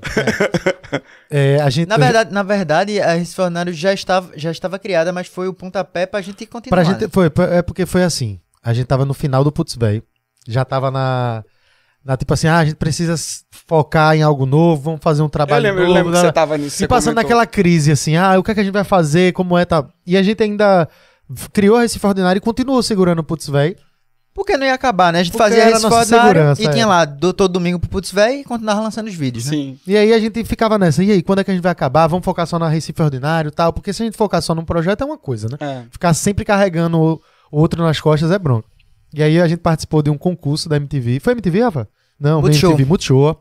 Num concurso que era de paródias. Ah. E eu, eu botei todas as minhas energias naquilo ali. Eu fiz assim: se agora eu não ganhar, eu desisto. Porque eu ia pegar o dinheiro, a gente ia investir em equipamento, ia fazer umas paradas novas, ia dar o up no putz velho, né? Foi uma parada coletiva, assim. Coletiva, todo mundo, todo mundo se, juntou. organizou. Quando foi no na Semi, semifinal, semi. aí o- todo todo todo o clipe que a gente passava tinha os jurados e tinha um convidado. E o convidado foi Glória, Glória Groove. aí eu nem conhecia ela na época. Aí eu fiquei aí eu olhando assim, é, quando qu- viram minha paródia e Glória deixou a gente em segundo, em segundo plano e escolheu o outro, o outro, os outros participantes. Aí naquela, aí eu fiquei malzão porque eu coloquei toda a expectativa naquilo. Chegamos na semifinal, não rolou. Aí eu digo que foi Glória Groove a, a responsável para que esse Fornário chegasse onde chegou hoje, porque eu fiz foda-se agora, acabou o putz velho, acabou essa porra. Os meninos, não, não vamos. Acabou tudo, agora é só Recife Ordinário. E foi por conta disso que a gente tá aqui até hoje lutando. E hoje e a gente focou as energias, porque imagina, se a gente tivesse ganhado, a gente ia. Tava com equipamento, ia fazer, né, as coisas. O Ia caminho era deixar. outro. É, ia deixar, ia ficar meio. continuar nesse negócio de fo- focar nos dois e acabar não conseguindo dar Atenção atenção, necessária, nada. né? Devida, né? É, em nada, enfim. Porra, mas é muito Tem que agradecer pra ela quando encontrar com ela, isso. viu? Glória! Beijo e venha pra cá. Venha-se embora pra cá. Carlinho, dá uma olhada se tem algum especial aí no superchat pra galera. Eu abri aqui o chat, o chat mas é sempre difícil. Tá, deixa eu de- ver aqui, peraí. de ficar olhando. É, de, de mensagem de superchat, só a Monique que mandou um abraço aqui. Eita, mandou um abraço pra Ela Mero. mandou aqui, é porque eu tenho que rolar aqui. Peraí, que a conver... o pessoal conversou demais aqui, velho. Porque assim, tem... Tá reclamando, né? Isso é, É bom, porque pô. tem Isso assim, é bom pra mas tu, o pra pessoal gente. ficou pessoal ficou conversando Ah, tipo entre, Mirk. entre eles aqui, conhece. É, enfim. Ah, tá tipo o Mirk, ele tá O dizendo, Mick né? é, Que um eita, cha- menino. um, um chat assim, Monique né? mandou aqui, é, só pra dizer que você é maravilhoso, está uma. é, e está numa geração de novos artistas incríveis. Foi isso que ela mandou. Mande um beijo pra Monique, viu? Ela tá vendo, já, já foi mandado. Eu ia perguntar. aqui, Beijo, Dá Monique. agora que eu cortei pra câmera aqui. Pode dar. dá. Um beijo, Monique. Um beijo, meu amor. Eu ia perguntar se tu conheceu a Anitta aí, se tu vai querer participar de umas festinhas dela aí, se já foi. Esse aí. Ficar amigo da galera aí, ó, de repente vai pra uma festinha de Anitta aí. É uma festa boa, né? Olha, é, eu conheci ela, assim, conheci lá no, no dia do show e tal. E já tinha. Não, foi, eu conheci, foi a primeira vez que eu a vi foi lá, e depois a gente se encontrou em outros, outros rolês aí. Pelo. Pelo. Pelo mundo. Pelo mundo. e ele fica rindo com aquela cara dele, a cara dele. Eu devia ter uma câmera só pra ele aqui, pra ver ele vermelho. Ele ri, ele fica vermelho, ele É. fica com vergonha das próprias atitudes dele. Cara, mas eu, eu sou muito fã dela, velho. Ela é muito. Ela é muito foda, assim. E. Artista empreendedora, sabe, do caralho, assim. Acho ela foda, foda, foda. Ela, é eu acho que ela é uma inspiração pra todo mundo hoje, assim, do Brasil, sabe? Total.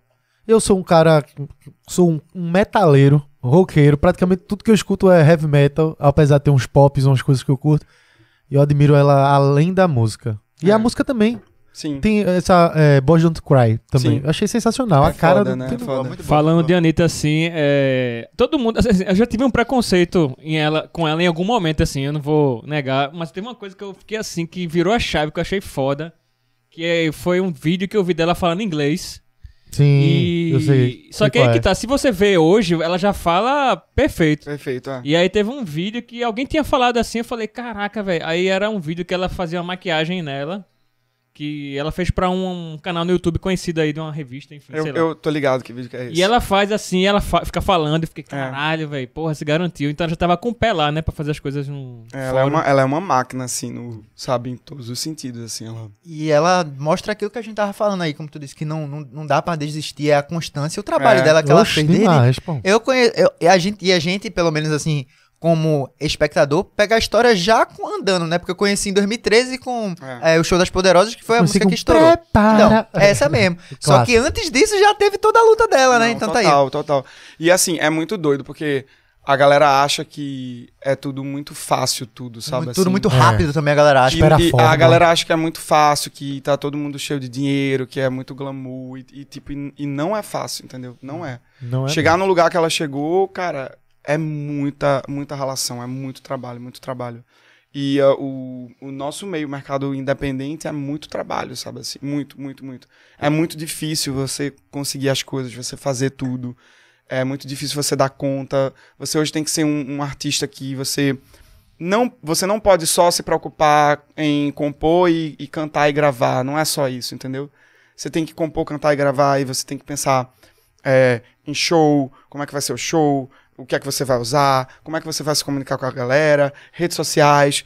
E assim, É foda. é, é um trabalho massa, mas é um trabalho extremamente cansativo. É porque tu entendeu? tem que ser o cantor, tu tem que ser o compositor, É. tu tem que ser assessor. Não existe, né? mais, não existe mais Empresário. isso. Não existe mais isso de tipo assim, ah, não, eu sou só o cantor e vou ficar aqui só esperar. Ah, quando é que chegam as datas dos meus shows e tal? É. Isso é uma realidade, sabe, que não é, não existe assim. Isso é um- uma Não realidade existe mais. É. E é, é, é cada vez mais importante a gente entender e se inteirar desse mercado e, e tomar ele pra gente, sabe assim? Acho que a Anitta trouxe também muito essa, essa esse entendimento assim de que um artista ele é um 360 e que a voz dele, a performance dele em palco é importante, é importante que ele tenha aquele talento ali, mas não só aquilo ali, sabe? É importante Sim. que ele saiba fazer networking, que ele saiba quem são as pessoas interessantes pra ele trocar, pra ele se conectar, sabe? Assim, porque tudo isso faz, faz sentido. Sei lá, eu vi ela fazendo um, um show lá no Rio de quatro horas o show. Foi, foi um, show desses que ela faz do carnaval, ensaios da Anitta. E aí eu, fiz, eu pensei assim, né? Não, ela fez um show de quatro horas, ela vai dormir, Sim. né? Tipo, vai sair daqui e vai descansar. Não. Não. Ela foi pra um after é, se conectar com todas as galeras, entendeu? Então eu fiz assim, caralho, tipo, como é que essa mulher tá em pé aqui?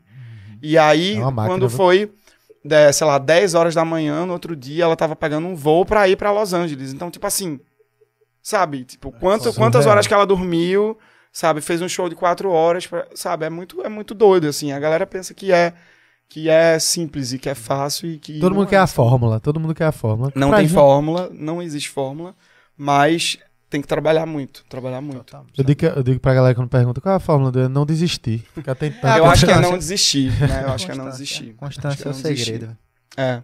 Agora sim, eu tô vendo que tu é muito educado, velho. Pode ver que tu, Não tudo, que, nada. tudo que tá vazio tá do lado de cá. trocar aqui, Olha assim, isso, velho. Na real, É. na real, não sou não. Eu, eu sou. Eu tenho alguma coisa em touro que eu como pra caramba. O problema é que, como a gente tava falando, eu fiquei, não vou ficar Bota assim, mastigando bota assim, Eu pra, vou- e falando. pra ficar né? menos feio pra gente, É. vai, vai. Eu tô aqui toda semana, tu só vem agora. Mero, pra gente, Agora. antes da gente acabar esse papo aqui, eu vou depois vou dar uma olhada se tem alguma pergunta, mas eu quero deixar um- uma parada oficialmente agora confirmada. Diz. Já sabe o que é? Não. Tem uma Diga aí. promessa que a gente se fez na vida. Sim, eu lembro disso. E a gente vai deixar oficial agora no Vamos, sim. podcast. Eu quero ver você dar pra trás. Será que é a que eu tô pensando? é, desde que quando a gente se conheceu, que a gente fica. é, foi, a gente viu a luta de cada um, quanto é Foi. tão difícil a gente correr atrás e. E a gente tá atrás há um tempão, né? Até, s- lutando, lutando, lutando, que a gente fez assim, véi, vamos fazer um acordo? Quem estourar primeiro, quem ganhar mais. Quem ficar milionário primeiro, É. Busca leva, o outro. é, busca o outro. Estamos oficializando isso aqui ao vivo, viu? Tá oficial aí. Ó, isso é, tem, uns, tem uns quase 10 anos já isso, agora a gente tá. É ainda não, de fica- prata. ainda não ficamos de prata. milionários, né? Você já tá milionário? Não, ainda não. Eu também não tô não ainda. Mas eu vou pedir a, a quebra de sigilo, viu? Tudo bem, fechado. Mas tá aqui milionário não, confirmado, oficial. Agora, eu gosto assim, eu gosto assim. Já tem aqui já todas as provas. Ó, e deixa eu falar, o meu álbum novo que vem, ele fala sobre isso, assim, sobre perseverança, sabe? Sim. Sobre luta, sobre sobre você se encontrar, sobre você não acreditar mais em nada e você achar que vai dar tudo errado e depois você se conecta com aquilo de novo, sabe? E tem muito tem muita relação com voltar às suas raízes pra entender quem você é, o lugar que você veio e Isso é do caralho, sabe assim, o que, o que é que. O que é que você vai fazer a partir de agora, entendeu? Como se você zerasse e começasse de novo e, e tal. E aí faz muito sentido esse papo que a gente tava tendo aqui sobre perseverar, sobre persistência, né, querido? Sim, demais. Porque você sabe, aí, a aula de persistência você, Eu tô até Você- hoje. você- eu tô até você hoje. passou todas aí.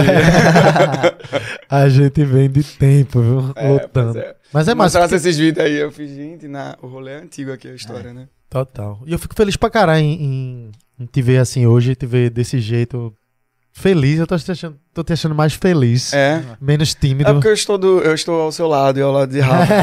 feliz. Tá aqui num papo de amigos. Ele esqueceu que tinha as câmeras, pô. Fica lembrando. Eu esqueci uns momentos, assim, eu, porque eu ficava olhando pra vocês, aí eu, caramba, eu tô no podcast aqui. Essa é a intenção, essa é a intenção. Fico esperando o cara esquecer Mas a gente não soltar um falou nada polêmico aqui, minha gente. Quer deixar um? Dispensa ele. Ele na cabeça dele dispensa, O que é que eu vou falar? O que é que eu vou falar polêmico? A gente não falou. Diego Diego quer falar alguma Diego coisa. apareceu. Teve uma pessoa aqui no chat que mandou assim. Já que estamos falando de Anitta, eu quero ver um feat de Romero com Anitta e que Romero faça um OnlyFans. Ah, Ah, tananana. É isso, velho. Olha, eu, eu faria esse OnlyFans aí, sim, Oxe. viu? Numa Olha. boa. Olha, bota um preço lá em cima, já é uma grande etapa pra, Pois é, né? pra aposta de vocês aí. O OnlyFans tá sendo aí uma plataforma é, muito boa aí também. exatamente. Eu acho, acho legal, acho legal. Já, eu já disse, eu já falei pra. Já me perguntaram assim, tipo, eu acho super.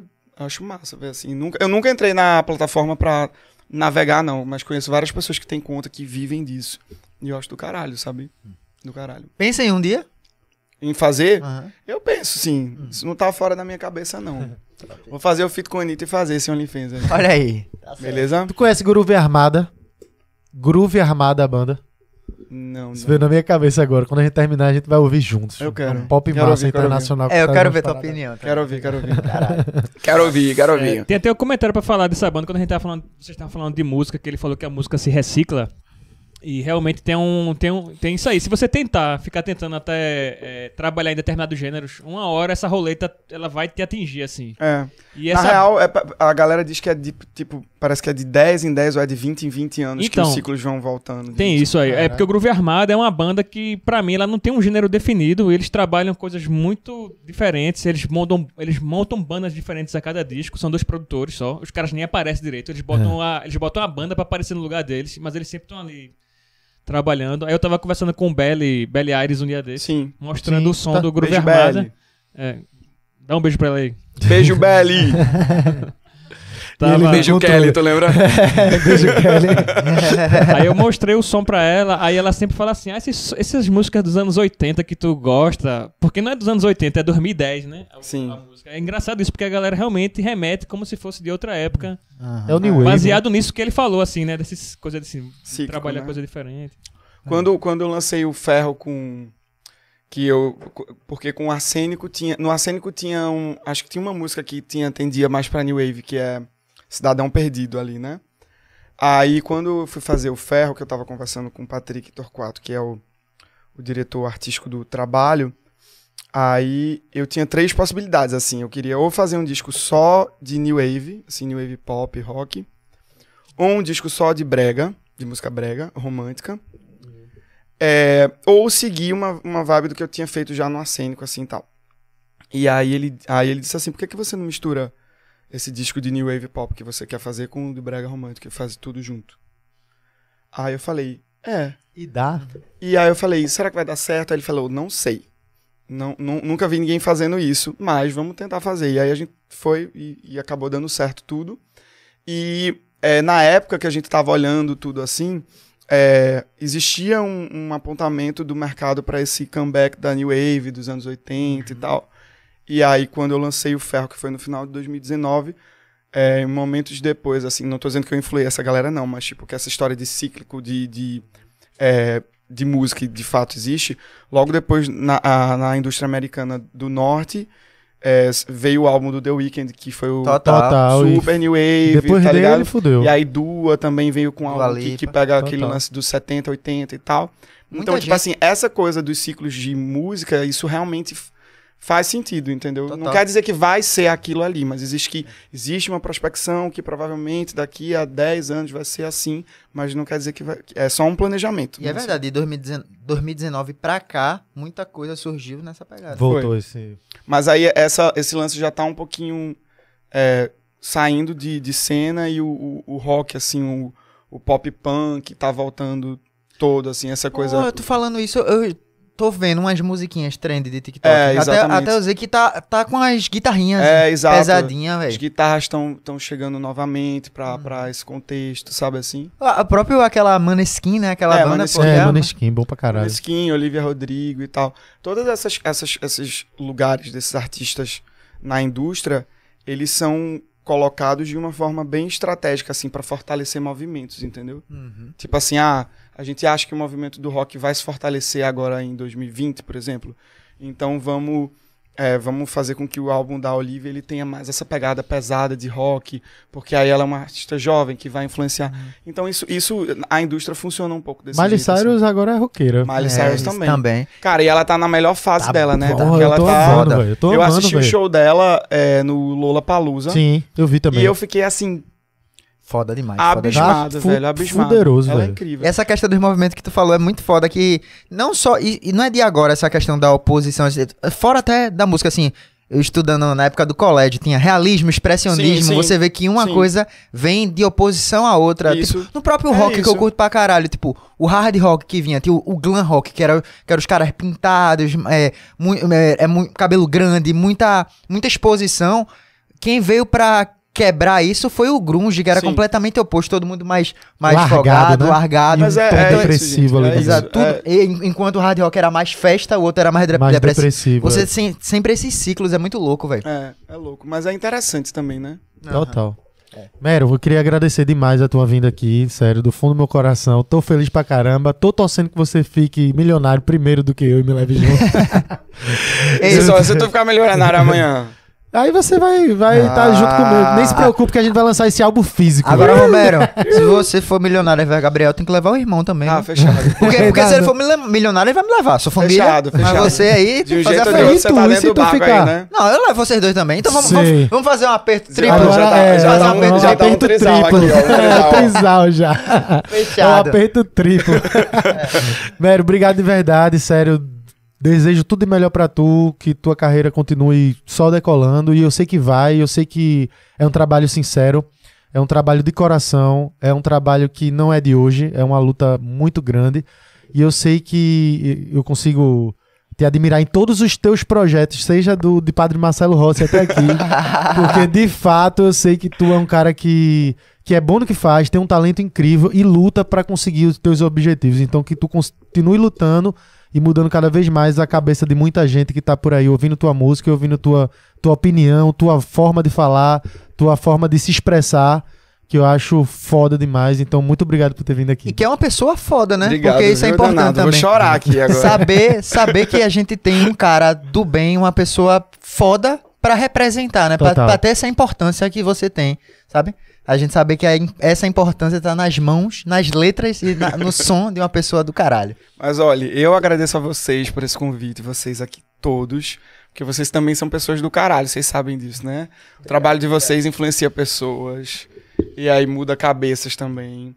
E essa persistência, essa perseverança é muito linda de ver, assim, sabe? Eu, eu admiro vocês, sou fã. Até hoje, quando eu tava divulgando, eu disse assim: é muito bom você ir pra um lance que é um lance de um amigo seu, mas que você também é fã, ah, sabe, do trabalho que eles fazem. E a Recife Ordinário, assim, é uma página incrível. Eu já era fã do Putz Velho, eu era fã dos Boys CDU, tudo. Eu tava falando dos Boys CDU ontem, inclusive, com uma galera. Então, obrigado de verdade por esse convite. E a gente tá junto aí. O milhão primeiro que vier pra, pra cada um de vocês vai ser o nosso milhão aí. Perfeito. Ah, vai dividir por três, vai ficar pouco. Dividir por crise que três. tá. Tem que ganhar 3 milhões. 3 É, milhões. 3 milhões fica mais legal. Se você assistiu até aqui, não deixe de se inscrever aí no canal. É só apertar no botãozinho. Inscreveu, vai ficar de olho nos próximos convidados que estão aqui. Ainda tem muita gente que vai passar por aqui, inclusive Duda Beat, a gente conversou com Vem. ela. Quando ela vier por aqui, vai chegar. Tem vários e vários convidados. Semana que vem agora, pra galera do futebol, fica de olho que provavelmente vai vir um, um convidado especial. É só ficar de olho. Na outra semana também só tem... calado, só calado. Tem outros artistas, outros cantores. A gente quer trazer também assuntos interessantes para a cidade, como pautas que podem mudar a forma de você pensar envolvendo a cidade. Por exemplo, é, acessibilidade. A cidade é péssima para isso, então a gente vai trazer pessoas que representam e possam conversar sobre isso. Também a gente vai trazer assuntos como o, o, o, caso que a gente vem falando muito do, do óleo, do CBD. Tem Sim. pessoas aqui, tem famílias que precisam desse óleo, lutam na justiça para conseguir fazer um trabalho, é, no caso, para conseguir aliviar a dor e o sofrimento da- das suas crianças, É, dos seus, filhos, que estão passando por, por, por uma necessidade desse óleo e é muito criticado ainda, é pouco debatido. E a gente vai também trazer isso para falar. É, trazer para falar sobre esse assunto aqui. Então se inscreva no canal, fica de olho, porque nosso podcast, o objetivo é trazer artistas, pessoas e tudo que a gente possa influenciar na cidade e debater e conversar sobre a nossa cidade, sobre Recife, sobre Pernambuco e sobre o Brasil como todo. Então, se inscreve no canal, não perde tempo não. Acompanha o canal de cortes também. Exatamente, canal de cortes para ver os melhores momentos. Para você que gosta mais de escutar, vou escutando, escuta cardiozinho, no carro, tem em todas as plataformas de áudio, Google Podcast, Spotify, Deezer. A que eu sempre esqueço, que é qual? Carlinhos já. É, Amazon Music. Amazon Music. Como é que tu vai pedir uma- um patrocínio dela se esquece É, ele dela? sempre esquece. Mas é porque, pô, é muita informação, pô, é publicidade na ida, publicidade na volta. Mas enfim, se você gostou, se inscreve, se você escuta, vai lá nas plataformas, tá em todas. E é isso, vamos embora que eu tô me mijando, Gabriel. Vai, vai que eu finalizo aqui. Vai. Segue aí o arroba de Romero que tá na tela. Carlinho tá botando aí agora. Você que tá acompanhando o nosso podcast, acompanhando todos os nossos artistas, não deixe de valorizar todos os artistas pernambucanos, que é para isso é o nosso motivo aqui da página. É para isso que a gente existe, é pra gente enaltecer a nossa cultura, a nossa terra e nossos artistas. Obrigado, Romero, mais uma vez. Obrigado, danado. Obrigado, gente. Ó, valeu aí pela audiência, por todo mundo, pelo convite. Valorizem música independente, a arte. Que na pandemia, quando tava todo mundo parado, vocês se alimentaram de arte aí, de Exatamente. filme, de música. Então, valoriza a arte, valoriza os artistas independentes e compartilha o trabalho da galera. provando que o entretenimento é tudo. É tudo. Então, tamo junto, até a próxima. Beijo. E sem Rafa.